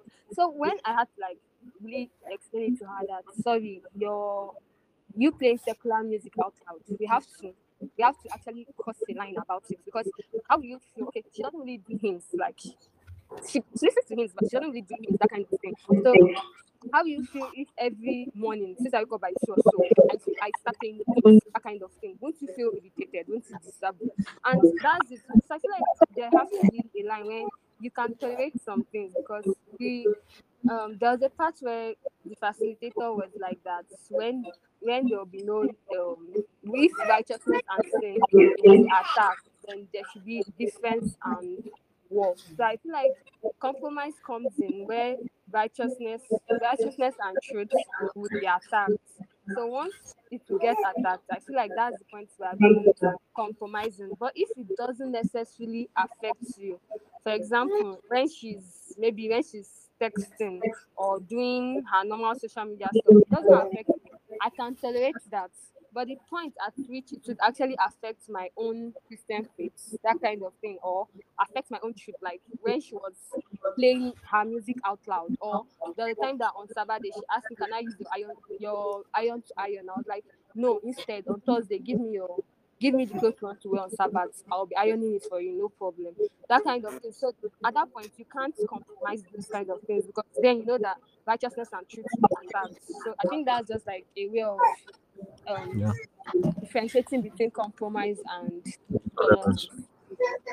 All right, thank you, bro. Clarence, you can go on. Yes, I was just trying to type down, uh, typed it three levels of compromise that I realize relates to ourselves, relates to others and the church. In regards to, I, I typed this because my experience um, in Nigeria over the years and being personal ministries leader was really a, was a real challenge for me. Um, and I listened to my young brother talk about the things that uh, he stood for, and then later on they kind of out and out generally. And one of the things I've noticed is that I've come to realize that there's there is uh, how would you put a sleeping leadership sometimes among the elders to tackle the real issues that ought not to be a part of the church. And then there's the politics that ensues that. And the other side is is also i realized not being an adventist of course i was an adventist when i came in but many many i've come to realize recognize that don't really understand the truth in its context of doctrine. I mean, they understand the storytelling around it, but when you get down to the analysis, uh, it's not there. And I, I, many times when they're doing the um, um, the you know when when gospel uh, workers are selected, then you have gospel workers training, right? And there are a lot of issues that I've seen as a result of that that has a bearing on the compromise. So in terms of the fact that the material that is presented for the training of the workers is so dense that one doesn't have the time to go through it or one or, or the material itself is very ambiguous. So the point that i've put down is this uh, in terms of compromise at the level of the church right? Not, not between others and ourselves. No sabbath school studied it's very difficult i noticed as a sabbath school teacher that many individuals come to sabbath school not reading their lessons. And what we tend to do is to go back over the lesson as if you know as if we're doing remedial classes. And i think i won't i won't adjudicate to where my position is. Only to say is i think we need to rethink that uh, at, at another level. That's number one. And not because it just keeps going on and on and on. For the many years i've been in the church nothing has significantly changed to get people to study. The other part is teachers class. Teachers classes as i said is more about discussions and less and less to do with the analysis. And a lot of people who are uh, made Sabbath school teachers. I've noticed this idea recently. I don't know how long it's been going on, but they tend to ask people if you study your lessons, can you please stand up And then out of that, they will select a remnant to teach the class. You know, who will be a Sabbath school teacher? I didn't know that there was a roaming Sabbath school teacher. I think Sabbath school teachers should be selected just like a Sabbath school superintendent and committed to it. That's what I thought. But this is what is happening. And so you get people who are teaching other people, and yet the manner in which they're taught is not, there's no efficacy there because the people, um, brothers and sisters, don't get it. Um, and I think something needs to be done there. I think Sabbath school, I noticed that Sabbath school is short, you know, the period in which they're supposed to teach in Sabbath school. By the time you, you know, there was once a time I can remember early when I got to Nigeria, used to have a Sabbath school card that used to say, How many Bible studies did you do? How many people did you visit? Well, that's disappeared. That compromise has been kicked out. So clearly, something's going on here, right? And then by the time you get to do the study, eh, you don't get time because the class is over. You never really finish the lesson because some people go through the lessons Monday, Tuesday, Sunday, sorry, uh, Saturday, Sunday, Monday, Tuesday, Wednesday, Thursday. And I don't think that's the best way. And we don't get through the questions and whatever. So there's another compromise there. Then there's the idea of long ser- sermons. I won't say much on that, but we should keep our sermons to 30, 35 minutes. And then people can have a break. And then during the break, right, you could have lunch. I've noticed now uh, there's because a lot of people come to church hungry. And then what they do is they leave church with their hungry belly which is fed with the word of God, but they're still hungry in their stomachs, and they don't come back. They make an excuse not to come back because by the time they spend the bus fare to go wherever, which they don't have the money anyway, they can't afford to come back. And that's why there's no afternoon programs at churches, I've noticed. Only when you have music programs, everybody's on board, you know, to enjoy themselves. So at the corporate level, these are some of the issues. And why I'm raising this is because it has a serious impact on others who are not so strong. And if we, this small group of us, were discussing it, if we don't, with prayer, go back to our resident churches and make the case for change and keep making it and, and keep practicing it, I think that many people are going to small, uh, fall through our cracks and leave the church because of our complacency not to take on the bigger issues. And so clearly in our reading, it says there's an alarming indifference in regard to the doctrines which are the pillars of Christian faith. This is absolutely true. And the opinion is gaining ground that after all these are not of vital importance. This is what we read, and this is the same repeat what's going on today. Thank you.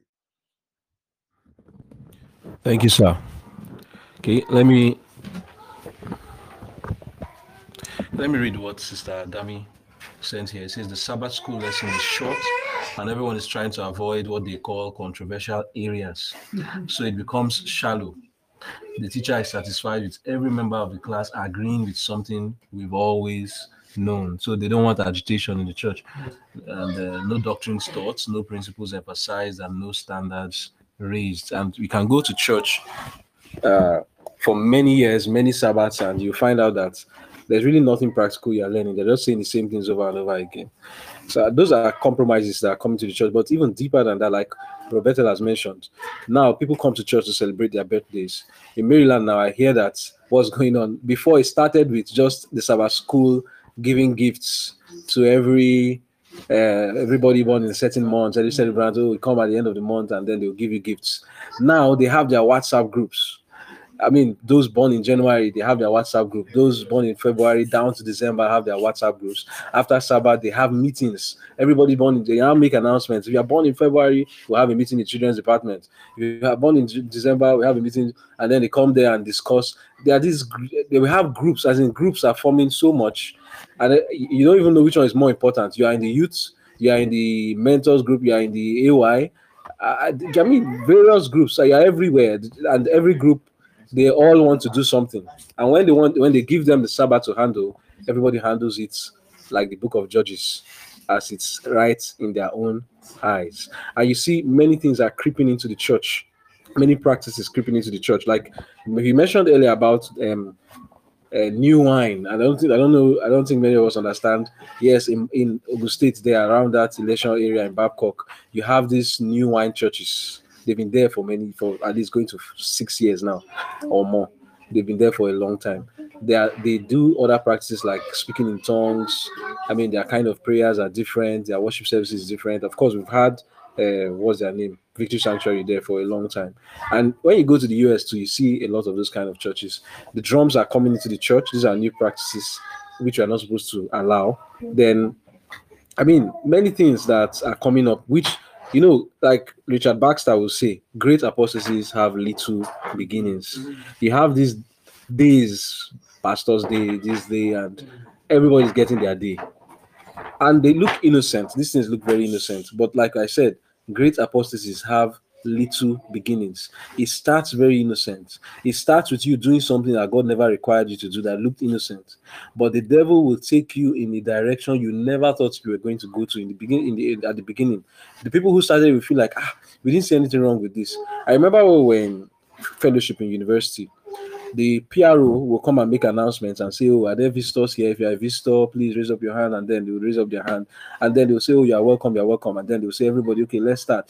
You are welcome in the name of the Lord. Then he, he will encourage everybody. Don't shake hands, hug, hug, hug. Just hug everybody, hug. Now these things have taken a, a different turn. I've, I've visited the school, things have t- taken another direction. The church gets is orderly, people stand up, shake hands, shake hands, shake hands, and all of that. In the fellowships now, at least the one I went to in Futo, you find out that first of all, Sabbath School started something they called Sabbath School. Uh, uh, they called it Fruit of the Spirit um, football, something, something. That's what they called it. And then they will call the different levels 400 level, 2, 3, 1. Everybody come and play football on Sundays before I left school, as, as the time I left after my youth service and I visited, I noticed that they are now using the church money or their own money to buy things like golden shoe. Then they have a cup now. So it's now a tournament. Now they have even gone as far as changing the Champions League song to a church song. I don't know what they even sing in that song again. Instead of the champions, they say something else. You know that Champions League song, the champions. They've changed it. You know what is this? What is it, please? But they sing. They still sing the champions in the church, right? That's in the fellowship. Uh-huh. They sing it in church now. They've changed it. You were there now. Don't you hear them sing it? Uh, so you see the compromise.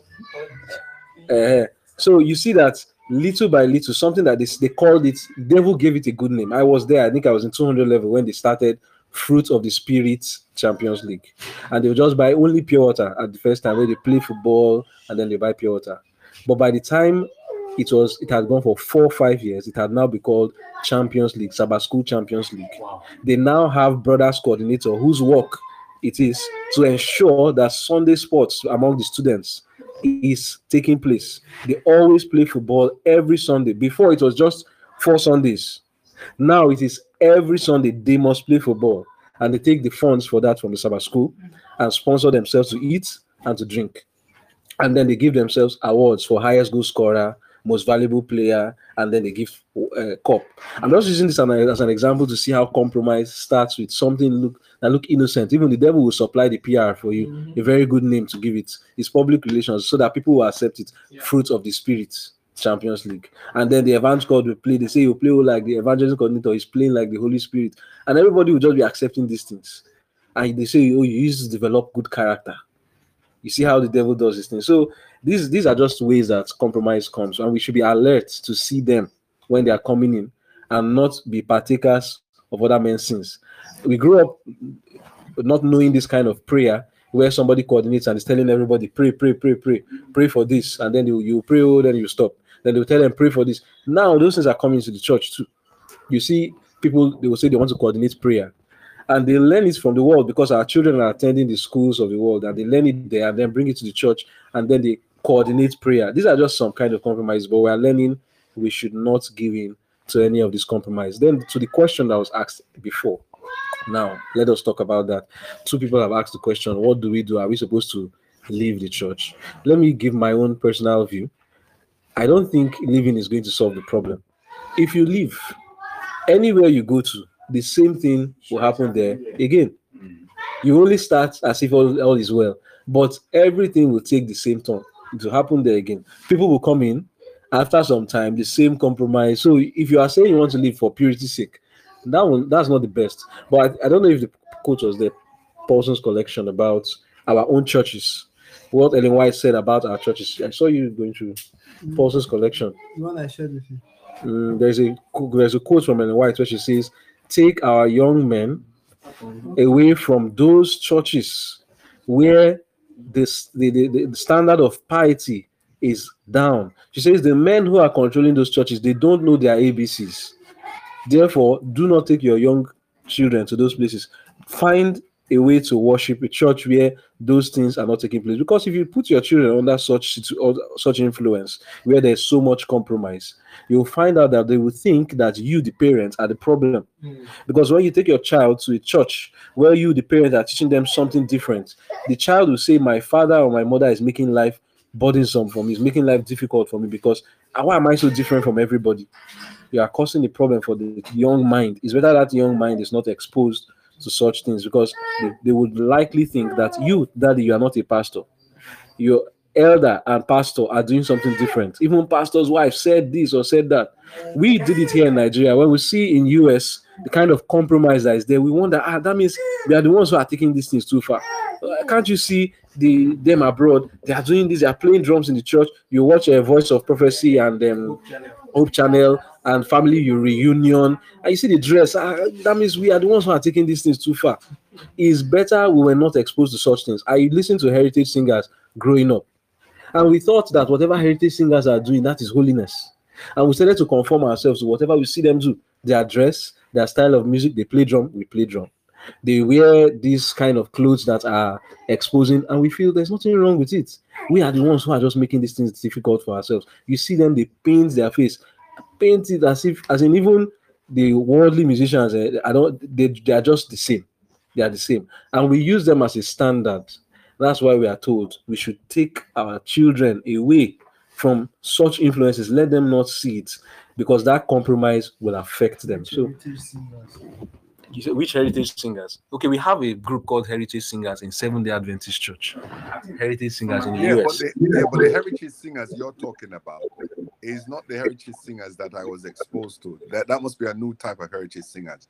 The one, the heritage singers that that's the time with um, what's what's this guy name again? The one that died. Who, who is passed on? Um, uh, he started VOP. What's what's his Yes, name now? yes, Uh, yes. He the the one. name? I can't remember his name. When they He's an started, old white man. He could he could recite the whole Yeah. Bible by heart. Mm. You remember? And he has a son that has Richards, HMR, HM, HMS Richards. That's it. Oh, not not that one. That's Heralds. That's Heralds. Oh, Herald. Oh, Yes, Heralds. Yes, Herald. Okay, fine. Yes, HMS Richards is Yes, Heralds. yes, you're right. Yeah. You're right. Herald, yes. I'm, But mm, I'm listen, referring can I, can I make a point to you that you're raising? You see, I, I, I've heard it. You see, I, look, in church when I stand, I'm not, I'm not a popular figure in church. If you ask anybody about Paul Bryant, you will get mixed messages. Okay, and the simple reason is simple. I'm not compro- I'm not gonna compromise to this, this nonsense. But the problem that I find that I always raise my hand and point my finger is that the very people, when these matters arise, my brother, many of us are silent. Mm. Let me be honest with you, and we rather throw the one person under the bus. Let one Yeah. man perish rather than the whole church. You understand? Yeah. So, so my approach over time is to actually teach, right? And the only time you get to teach, because you know they don't, they won't make you a summer school superintendent, or they would, they would never do that, right? Um, is when they're asking questions in Sabbath school class, Mm-hmm. the way you answer by the grace of God will ginger someone to study beside you that you don't know. Do you understand? It's through influence we bring about change. The only thing as I was listening to you is to set up a branch Sabbath school. You know, I know you left this last to the minute, you know, that we should be withdrawn from the church. But the point at the moment is we're not withdrawing from the church because the church is a movement. But what we can do is actually distance ourselves from false doctrines. And Mhm. what we can do is actually, if it comes to a point where it's so bad, you you can set up a branch Sabbath school. Exactly. Do you understand? So, and you Mhm. can work within the confines of the church. Now, I have spoken to the very ministers of New Wine Church. I've spoken to them. I know them. And I I will tell you what I find quite interesting, right? is that they are more motivated by the socio-economic platform of their members for you to be in part of that circle. Are you with me? Because others, like uh, my brother Shay, he went ahead and now he's set up Potter's House, right, Mm. in Ikoyi, right, right. Um, the other pastor, I don't know where he's gone now. I know Pastor um, Buki is still around, but Pastor G, yes, Pastor G, I don't know. You know, I mean, so I I find it.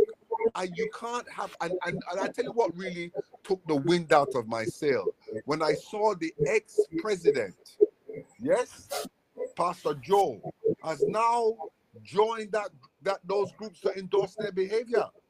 So when you look when you're looking at a pastor like him, who is a, you know who is my friend, to let me use this word, how can when young people looking at that make a decision to say, oh, is there something wrong? Because nobody is saying anything. This is the point. I go to Victory Sanctuary. Listen, when I used to live in VGC, the only church I could go to was Victory Sanctuary because I, I was a, I was a member in Maryland. So when I went to Victory Sanctuary, I go, I sit there, but I don't sit there and jump up and down and clap on and speak in tongues. No. Uh, but basically, when a time comes to engage in Sabbath school to divide the word of truth, I will do so in a very polite and nice way, not to cause contention, but to deliver the same straight message. So my point I'm making is, you see, liberal Seventh Day, no, conservative Seventh Day Adventism. That's the that's the Adventism of the village, right?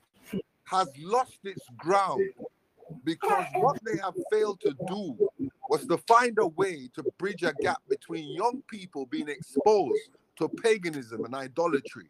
And so, what has happened? You get these young people now who've come on board. Truly, yeah, they really mean well. Oh, yes, let's play a little bit music. Yes, let's whatever. But they're on the wrong track. And there's no dialogue of narrative anymore in the church to discuss the alternative. There is none. None. I went to the Southeast Conference, spoke to them at a point, not to realize that I was blacklisting myself. So hmm. my point I'm making is I've come to a realization that now, unfortunately, the ministers can't speak because when I speak to them in silence, do you know what some of them tell me? Ah, this is my job. oh. They will send me to some far regions of the of the sector where nobody is there in one bush. That's what they're fearful of. Can you imagine?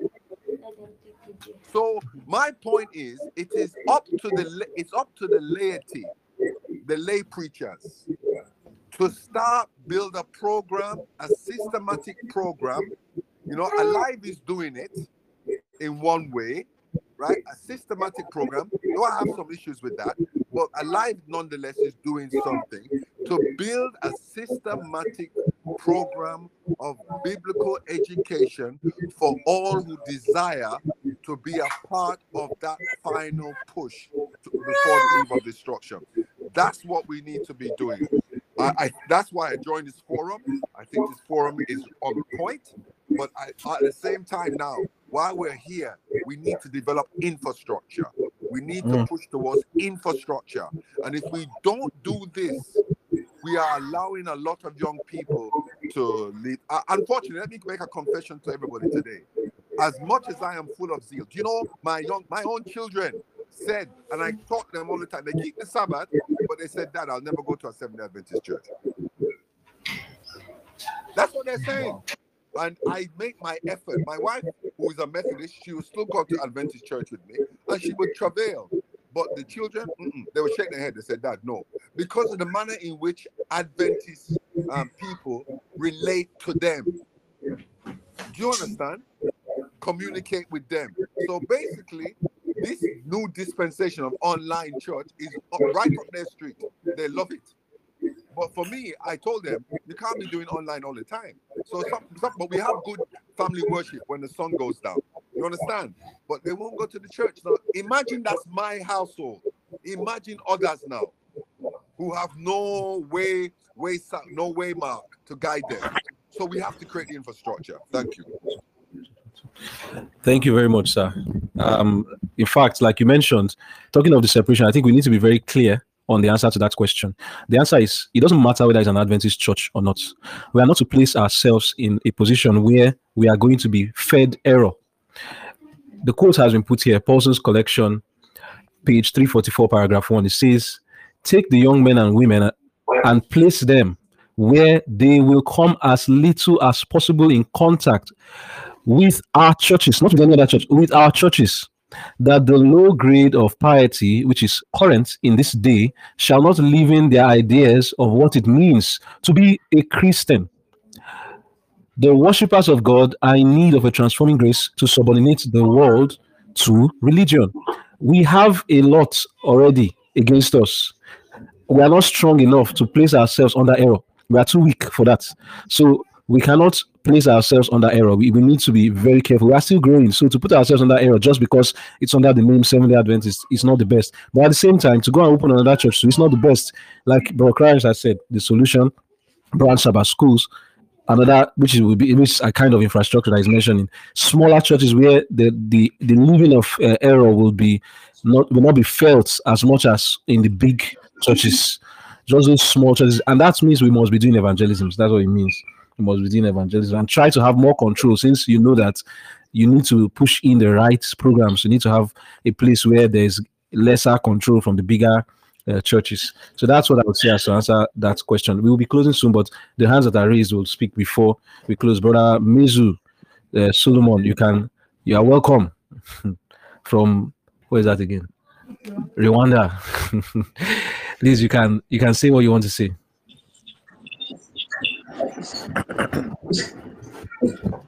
Yeah, I've been looking um, for quite some some while my friend's uh, device. Uh, I just decided to create my account, and I've been, I'm, I'm the type, I'm not a social media kind of person, so I've not been so much in Telegram. So I didn't see the need until I saw this group, and someone said, "Man, you have to join." I was like, "Okay, that's a reason to download Telegram." So I thank God I'm here, and um, once upon a time, I grew up in a very conservative Adventist home. My dad was a reformer, a health reformer, a medical missionary, a health evangelist. He preached from the spirit of prophecy and believed the words of Ellen G. White as inspired from God.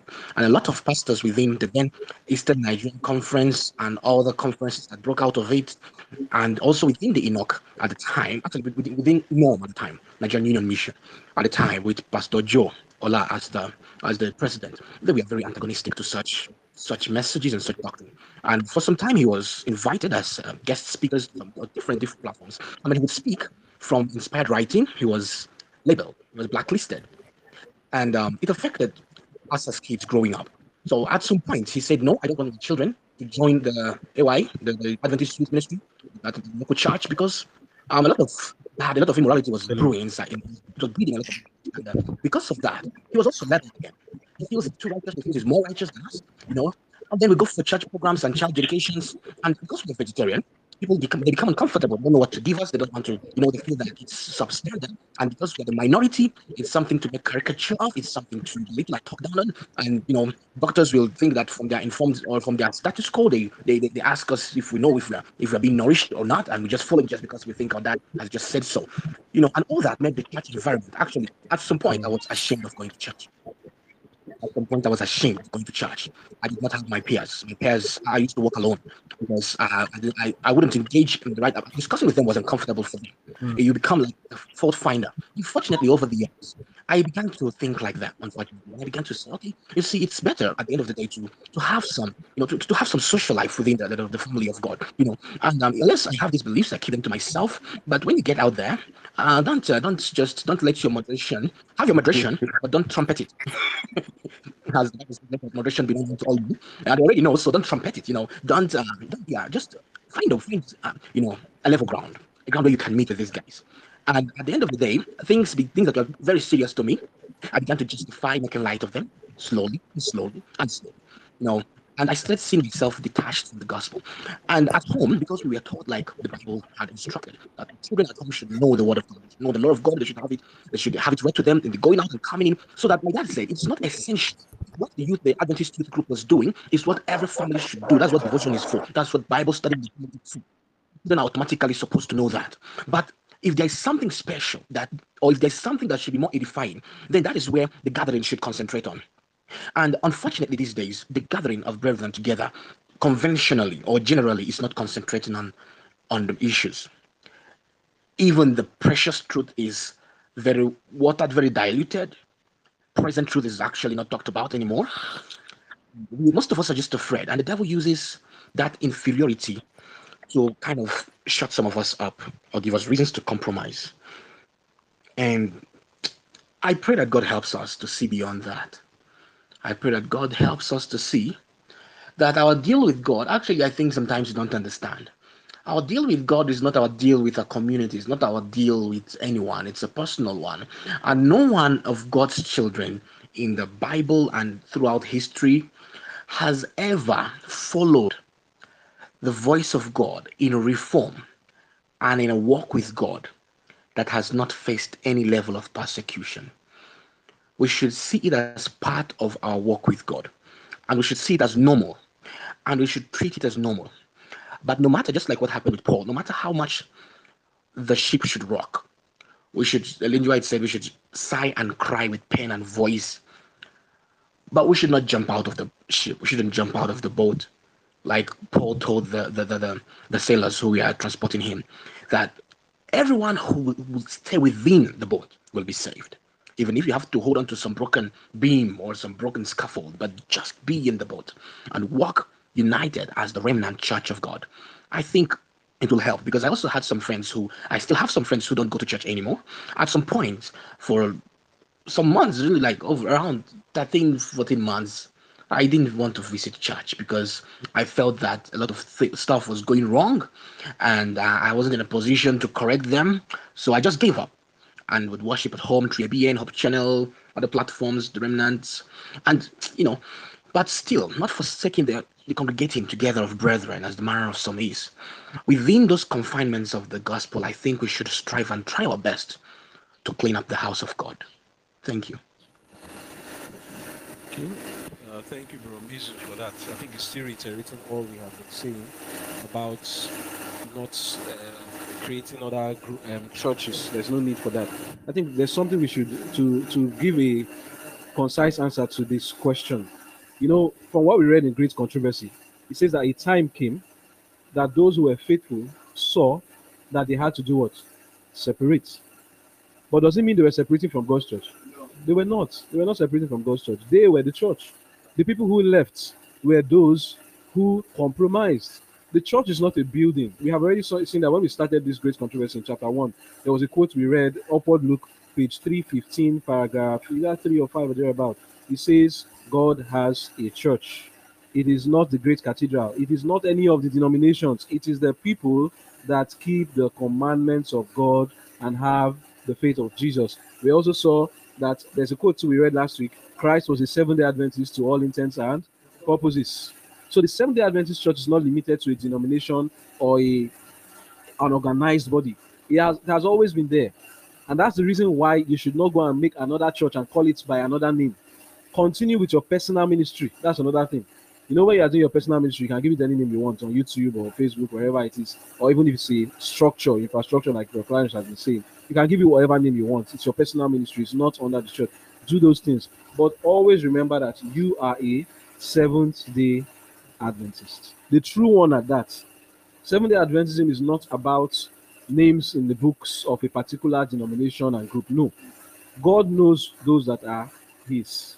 And we should be wise. Don't let the devil make you think, oh, you are running away from the church. You must stay under people who are teaching you error. You are deceiving yourself. You have it from the spirit of prophecy here. It says, do not place, especially children, you and adults, which is what our brother was just saying. And I know that that's really a problem. Me, I know it. That has really been the problem. Like our sister was mentioning before, Sister Ellen, and, or, and placing your, you don't place children in such stark contrast between their peers. It will affect their minds. It won't work out. They will feel that their parents are suffering them. And White has said there, take our young men and women, what? Away from the places where they will be seeing the standards drop down. If you want, you can go and read the full context of the quote. She was writing to S.N. Haskell, and she was telling him that the people who are leading the churches these days, they don't know their ABCs. And if you place people under your children under such places, they will not learn anything. So take them away, put them in other places where they will learn the truth for what it really is. Uh, Sister Marybeth, your hand is up. You can go on and speak. Sister Marybeth, you can go on. I wanted to be like I wanted to add a little practicality to it because yes, yeah, I'm looking for Vesper service yesterday. I felt like okay, my own church, we are not going to have this or something like that. So I said, okay, let me look for another place to worship. And then I was told, okay, go to Heritage Church over there. You can worship there. And funny enough, the teachers' class because teachers' class was good. It was really nice. But then for the Vesper service, lo and behold, they were like that. People that were people that had graduated before, they should come and give speech on how life is after graduation. And I was like, I don't understand. I thought this we are entering into Sabbath. Why are we doing how life is before or the after? Sorry, how life is after graduation. So and they're coming and they were telling us the the universities they have been to during Sabbath. So I walked out and then I went. I said I didn't want to make a kind of sin, so I just said, all right, let me go and join the youth because the children, those in youth ministry adventures class, they have a evening. They have their evening class after this, like at back mm. of the building, something like that. So I said, okay, let me go and join the children. Maybe they'll be teaching about something, something more Christ-like than what the adults are doing. And on getting there, they are doing Holy Spirit. And I'm telling you, all the kids there where I was, they were all they were all drinking. One was even eating mango. And the person that was teaching was just doing whatever he was doing. And then I was not listening to their conversation. One was telling the other that small is the best teacher, the best teacher call, the best teacher me. They're just ridiculing the whole process. And I was looking that lo and behold, future Adventists, um, our pastors will come from this. And this one here, that because it was actually places like the they're just like five, they're really, really small. And they were you see the way they were what they were doing. I don't want to even go into details. And that was doing the best pastors. And I was like, this is pastors like this. And they'll have kids.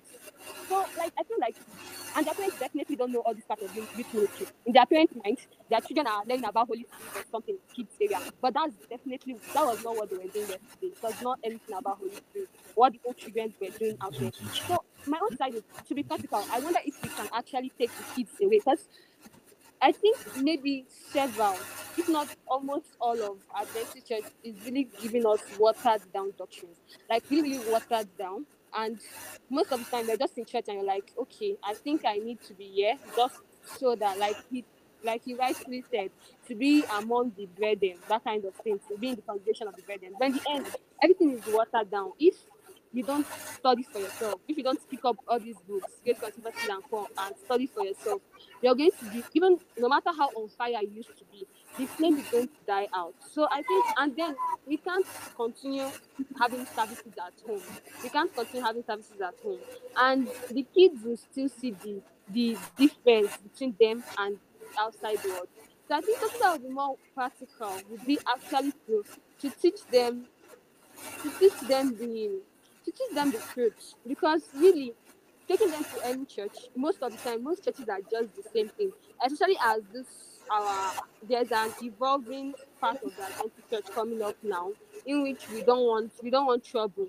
We don't want we don't want to stand separate anymore. In fact um, in my church, every time there's this aspect of someone coming up to say, Adventists keep the scriptures, but we are not extremists. It's always being hanged that we are not extremists. Don't be extreme. Don't be extreme. And you're like, what's the whole what's the whole tag? This word extreme, extreme, extreme. Nobody's trying to be extreme, but if you want to be keeping the scriptures, they are going to be different. It's just something obvious. That kind of thing. So I think invariably the kids, no matter how young, even we ourselves, we were kids and we were exposed to this thing, and then in the end, we turned out all right, all praise to God. So I feel we can't really separate them because even in their schools, even in wherever they are going to be, wherever they are going to go, as little as they are dressing, especially this, I wonder if I don't think I'm the only one, but then if you go to most churches now, you hardly see anyone doing dress form or their sleeves reaching their ankle, covering the rim, all these things that Sister White said. Sometimes you might just be like two dressers in the whole church looking out of place. While inside an Adventist church. So even as little as they are dressing, the way you dress your kids and the way other Adventists dress their kids, the stark difference will be there that there's just something wrong with it. The way they'll label it, they are doing too much, that kind of thing. So I don't really think there's really a way that you're going to protect kids, like uh, keep them away from all this. Invariably, you still have to go back to teaching them, feeding them the word, and allowing them to read for themselves and choose the path they want to take. That's what I think. All right, thank you, Sister Mary Beth, for your contribution. But based on what you are saying, are you saying that what uh, Ellen White said there about taking the children away from churches has no relevance? When then do you practice that? And I heard you mention the school. If you understand the reform, there's educational reform too. They're not even supposed to go to the same schools of the world because, like we studied in child guidance, the world is not training them to reflect the image of God. So why are we taking them there? The child has a purpose to reflect the image of God. But the schools of the world has a purpose. They are not intended to train them in the image of God. So somebody who knows that has shouldn't place his child under such teachers who are not bringing the image of God in the child. If you understand the way John the Baptist was brought up, you would know what uh, what to do because we are told that Zechariah and Elizabeth, understanding the mission of their son John the Baptist, made the intentional decision after he was born to take him to the wilderness. Am I saying we should take our children to the wilderness? In a sense, yes. It sounds extreme, right? But I'm not the one who is actually saying it. God has given us directions in the spirit of prophecy and the Bible that there must be a separation. You cannot mix like that. It will affect you. If you read the book of Deuteronomy 7, Judges Judges 2, and you understand in also Exodus 30, uh, 33, I think, God kept on saying, Separate yourself from these Canaanites. If you mix with them, they will change you. You cannot change them. They are the ones that will change you. I know that okay, yeah, Brock is bringing up a point that many have no choice because of infrastructure, and it's true. That's why he has been emphasizing we need infrastructure. For us here, we've tried to start a school. It didn't work out, but by God's grace, we work together. We can see how these things can. But even though there's no infrastructure, does that mean we should give them the wrong education? And why I said I would rather my child grows up in ignorance than allow him to be exposed. When we study child guidance, we'll get to that chapter. Said it is better your child grows up in ignorance than to allow them get exposed to error. Maybe if we have tasted error and know the dangers and what you suffer, even now, you said we have come out, thank God. I don't know if I can say the same. I'm coming out. I cannot say I've come out. The effects of evil is terrible. We struggle with it day by day. I wish I never knew evil. And I understand when God says the knowledge of evil is what he was trying to protect Adam and Eve from. And we should protect our children from it too. Yes, there's no infrastructure. I understand. But what do we do when there's no infrastructure? In my opinion, the best thing is think about these things before you have a child in the first place. Let the, let the infrastructure be there. Nobody is forced to have children. Ensure that you've made these plans before bringing a child into the world. At least those of us who are not married and who do not have children, you have a chance. Why would you bring the child when you know you've not put infrastructure on ground? God put the infrastructure within six days before bringing Adam at the end of the six days into the world. It's an example for us. Get the infrastructures ready. And even the school we are talking about, it's not just such it's not a big thing. People are doing homeschooling today. Uh, Ellen White's children, W.C. White, who was a wonderful, wonderful man, and the Edson, both wonderful children, they were homeschooled. And who was teaching them? Mr. Bell. He was just downstairs in the review and Herald uh, building and started teaching these two young boys. And then he started to grow up, just little teachers here and there, and they were what they were. So it's not, let's not look at this infrastructure as a very big thing that we put in ground for the child to become what he is. John the Baptist did not go to any big infrastructure. And yet this man was filled with the Holy Ghost. How about Jesus too? The same thing. It's we, God will work with what we have, but there should be no compromise. We shouldn't say because we don't have the infrastructure or uh, we are in the world, therefore there's no way we can avoid it. It's not true. There is a way. If we put our effort, God will help us, and we'll be able to do what He said we should do. Because this is not a case of um, we are just giving opinions here. We are reading from Spirit of Prophecy and the Bible, and it's telling us you should take make effort, take your children away, not just from the churches, but even from the schools where this error is being taught. It is now our duty to find a way to do it. Don't we shouldn't say eh, look look around us. It is impossible. It's not impossible. It is possible to do it. It is now for us to think of how but we shouldn't give up and say it is impossible. Sir which reference do you say you need? Of, of the children or which one? The one of I think it's the one that you referred to um, when you said the um, they should grow up in ignorance. That's a, that's a very Yes, pow- that's a very powerful reference, you know.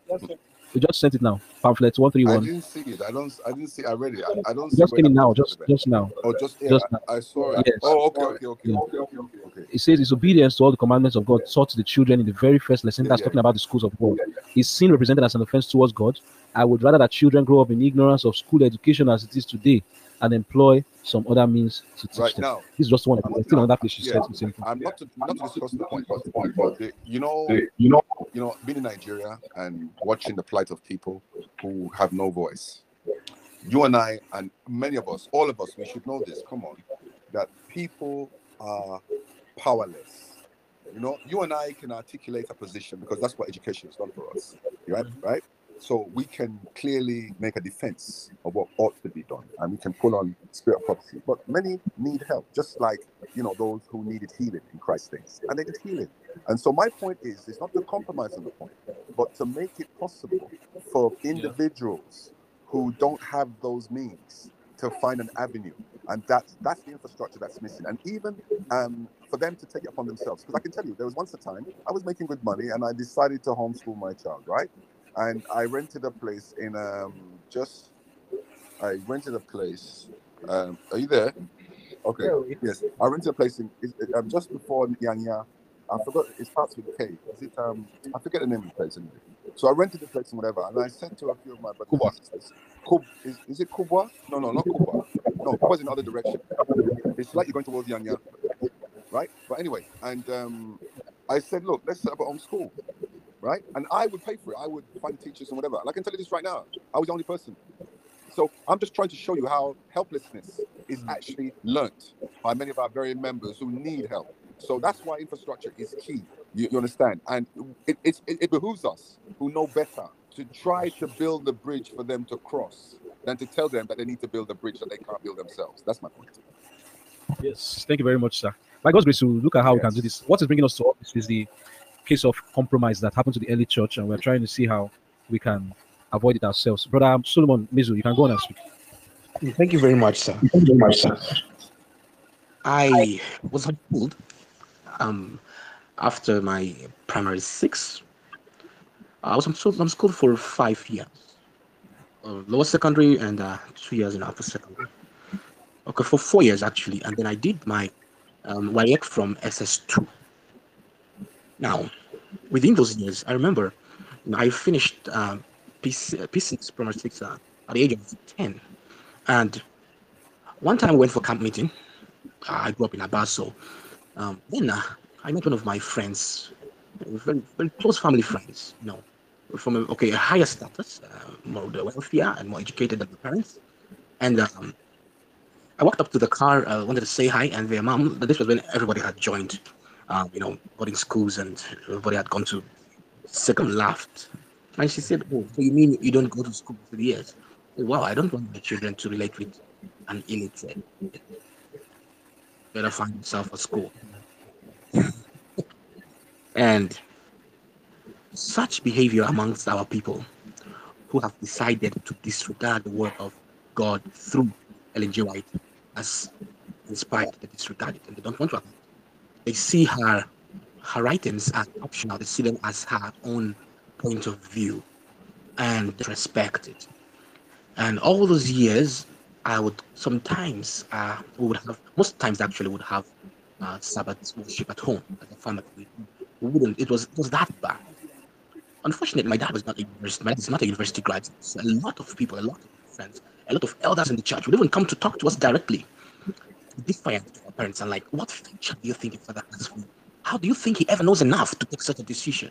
Look at all the pastors in the church have their kids in Aztec, have their kids in Babcock. What do you think your dad is reading that they've not read? Who do you think your dad is? Can't you see that this man is being fanatical? You know, and it was it was it was really hard for me as a teenager to have a social life. And the the, the fear, the dread of that loneliness made me make a lot of compromises that are haunting me today. Finally, um, the pressure was so so much point. My dad said, okay, at least I would want you guys to go test yourselves with the standards and the, and the norm, evaluate where you, how far you've done your accomplishments academically. So I got registered for um, JSS three exams. And after I did the junior WAEC, I also did the senior WAEC from SS2. And I thank God that my performance was outstanding to my own greatest surprise. I thank God that when I got to school, no one saw me as a mediocre at all. The only people who saw me as a mediocre were those who thought I was mediocre, I was a mediocre landing student by the grace of God. And even all my siblings by God's grace. So um it's it's hard. It really discourages. My dad did not have the right infrastructure. We had little or nothing. But he just persevered. He just wanted to do what was right. It was very hard. And I think right now it will be harder. And what went wrong? I think with my kids, I'll do something better than he did, but I will still do what is right according to God's instruction because our educational system today in the church is very toxic. So it's not easy. It's not easy. The dread of that loneliness, the dread of, the dread of that disconnection, it's the, the dread of that, that spite and the, the humiliation of not belonging, you know, of not, have, not having, feeling inferior. That dread makes a lot of people compromise. So I think that when we are confident and move beyond that dread and look only up to Jesus, no matter what the world will say or do to us or about us. Yeah, I think, well, even till today, the ridicule is still, till today. But thank God that God is still helping us push, and I think He can do the same. That's right. We can, we are trying to get the infrastructure right and do it right, and get some parents who have the, the means and resources and start up something nice that is corporate. But at the end of the day, even my dad wanted to start up, but you have to be accredited. And for you to be accredited, there are some standards that the world would want you to insist that you meet that are not godly. So it's it's it's the line is very slim. Thank you, It's very sir. slim. Thank you. God help us. Thank you. I think this um, Go on, just briefly now. You can just reiterate. Before we have Sam. Yeah. Hmm, I want to complete. Okay.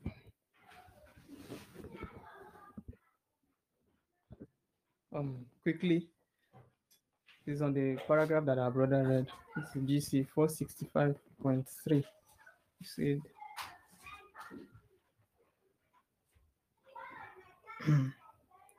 Four sixty-five, no, four sixty point one, four four forty-six point one of the great controversy.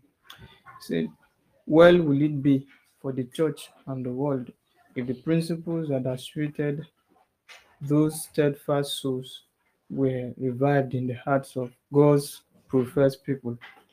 There is an alarming indifference in regard to the doctrines which are the pillars of the Christian faith. And the question that I was just asking in my own mind that what are these pillars of the Christian faith? In Great Controversy, she wrote that in the chapter titled Impending Conflict, of how that these pillars of the Christian faith, now not Adventist, but anyone that who professes the name Christian, these are pillars that Mm. we're supposed to hold. Mm. And she mentioned there creation as given by the inspired writers. Mm.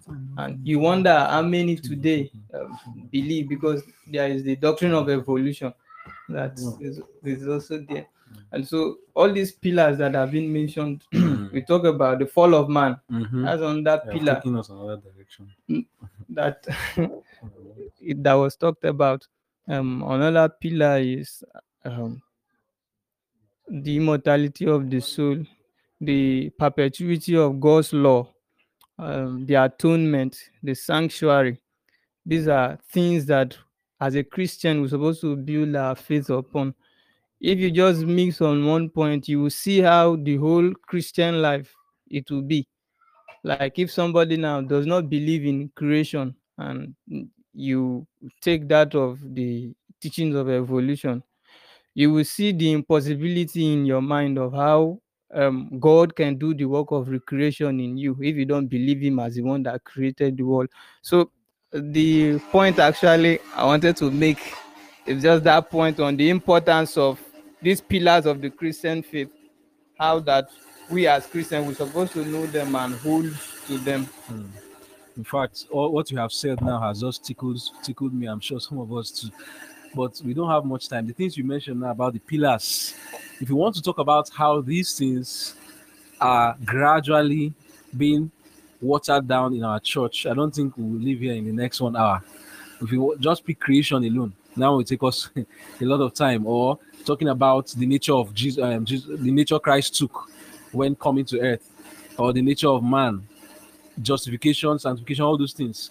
Gradually, these pillars of the Christian faith in the Adventist church and in the Christian, generally Christian denomination, is being watered down. But by the grace of God, we should try our best to find out the truth about these things and ensure that we are not swept away with the winds of doctrine. I want to still, I want to conclude. I want to conclude and conclude with the things we have here. First of all, let me read what has been sent so that everyone can hear it from Brother Bliss.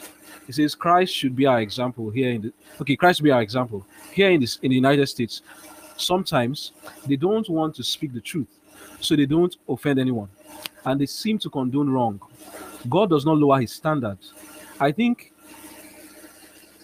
it's high time we stand for God and God alone, no matter where we are. We should be distinct. It's really heartbreaking what's happening in the church of God. Sometimes they will tell you it doesn't matter. This is America. God is God and looks at the heart. Adventists, the, the children are following what they see and thinks it doesn't matter we should be both hearers and doers of the word of God. I want to reiterate both, both based on what we have read from Spirit of Prophecy and the experience of our sisters here and Brother also, and many others. God said for a reason that we should separate. Don't look at it as irrelevant or it won't work. Just do what He told you to do first. Pray to God for Him to bless your efforts.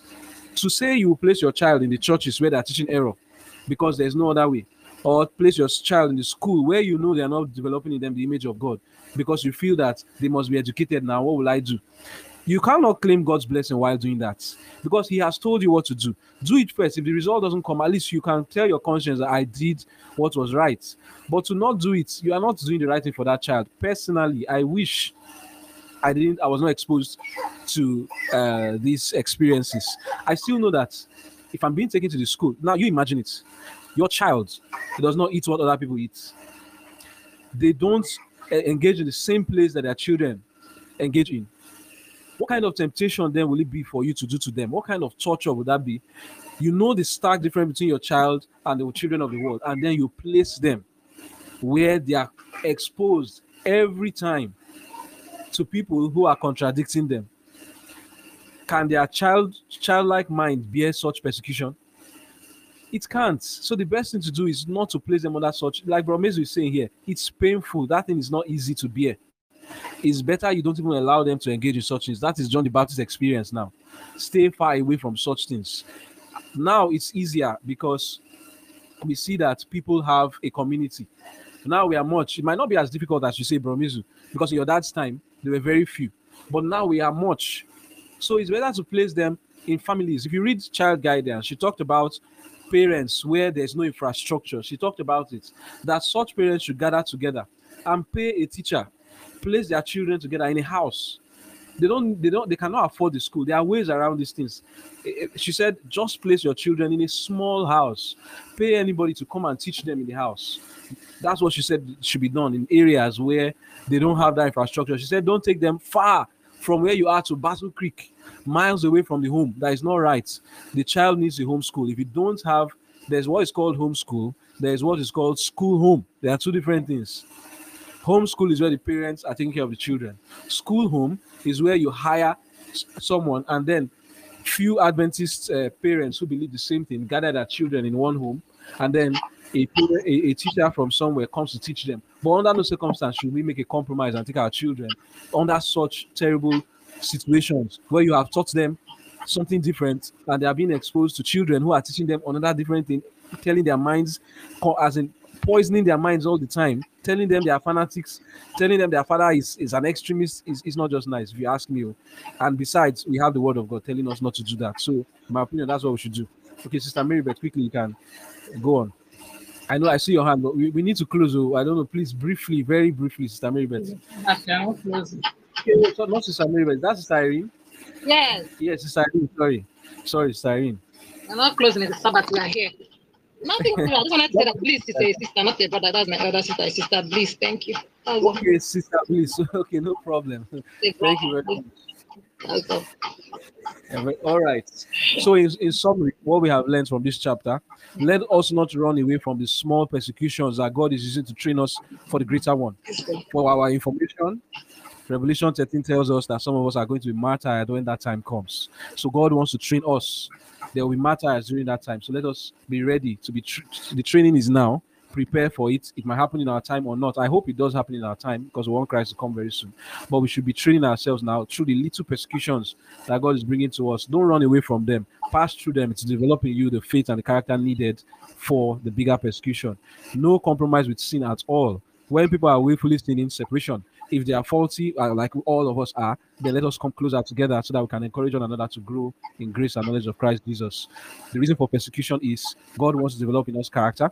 He also wants the devil to show his true character, and he wants the world to see what the, the, the, the wicked people are like. That's the reason for persecution. It's not just for us to develop character, but God wants to use it to vindicate himself when he's making his decision on what he's going to do to the wicked and also to the devil. I pray that God will give us grace that these lessons will form our characters from henceforth in Jesus' name. Amen. So we'll pray now and bring this session to a close. Brother Bethel, please, will pray for us.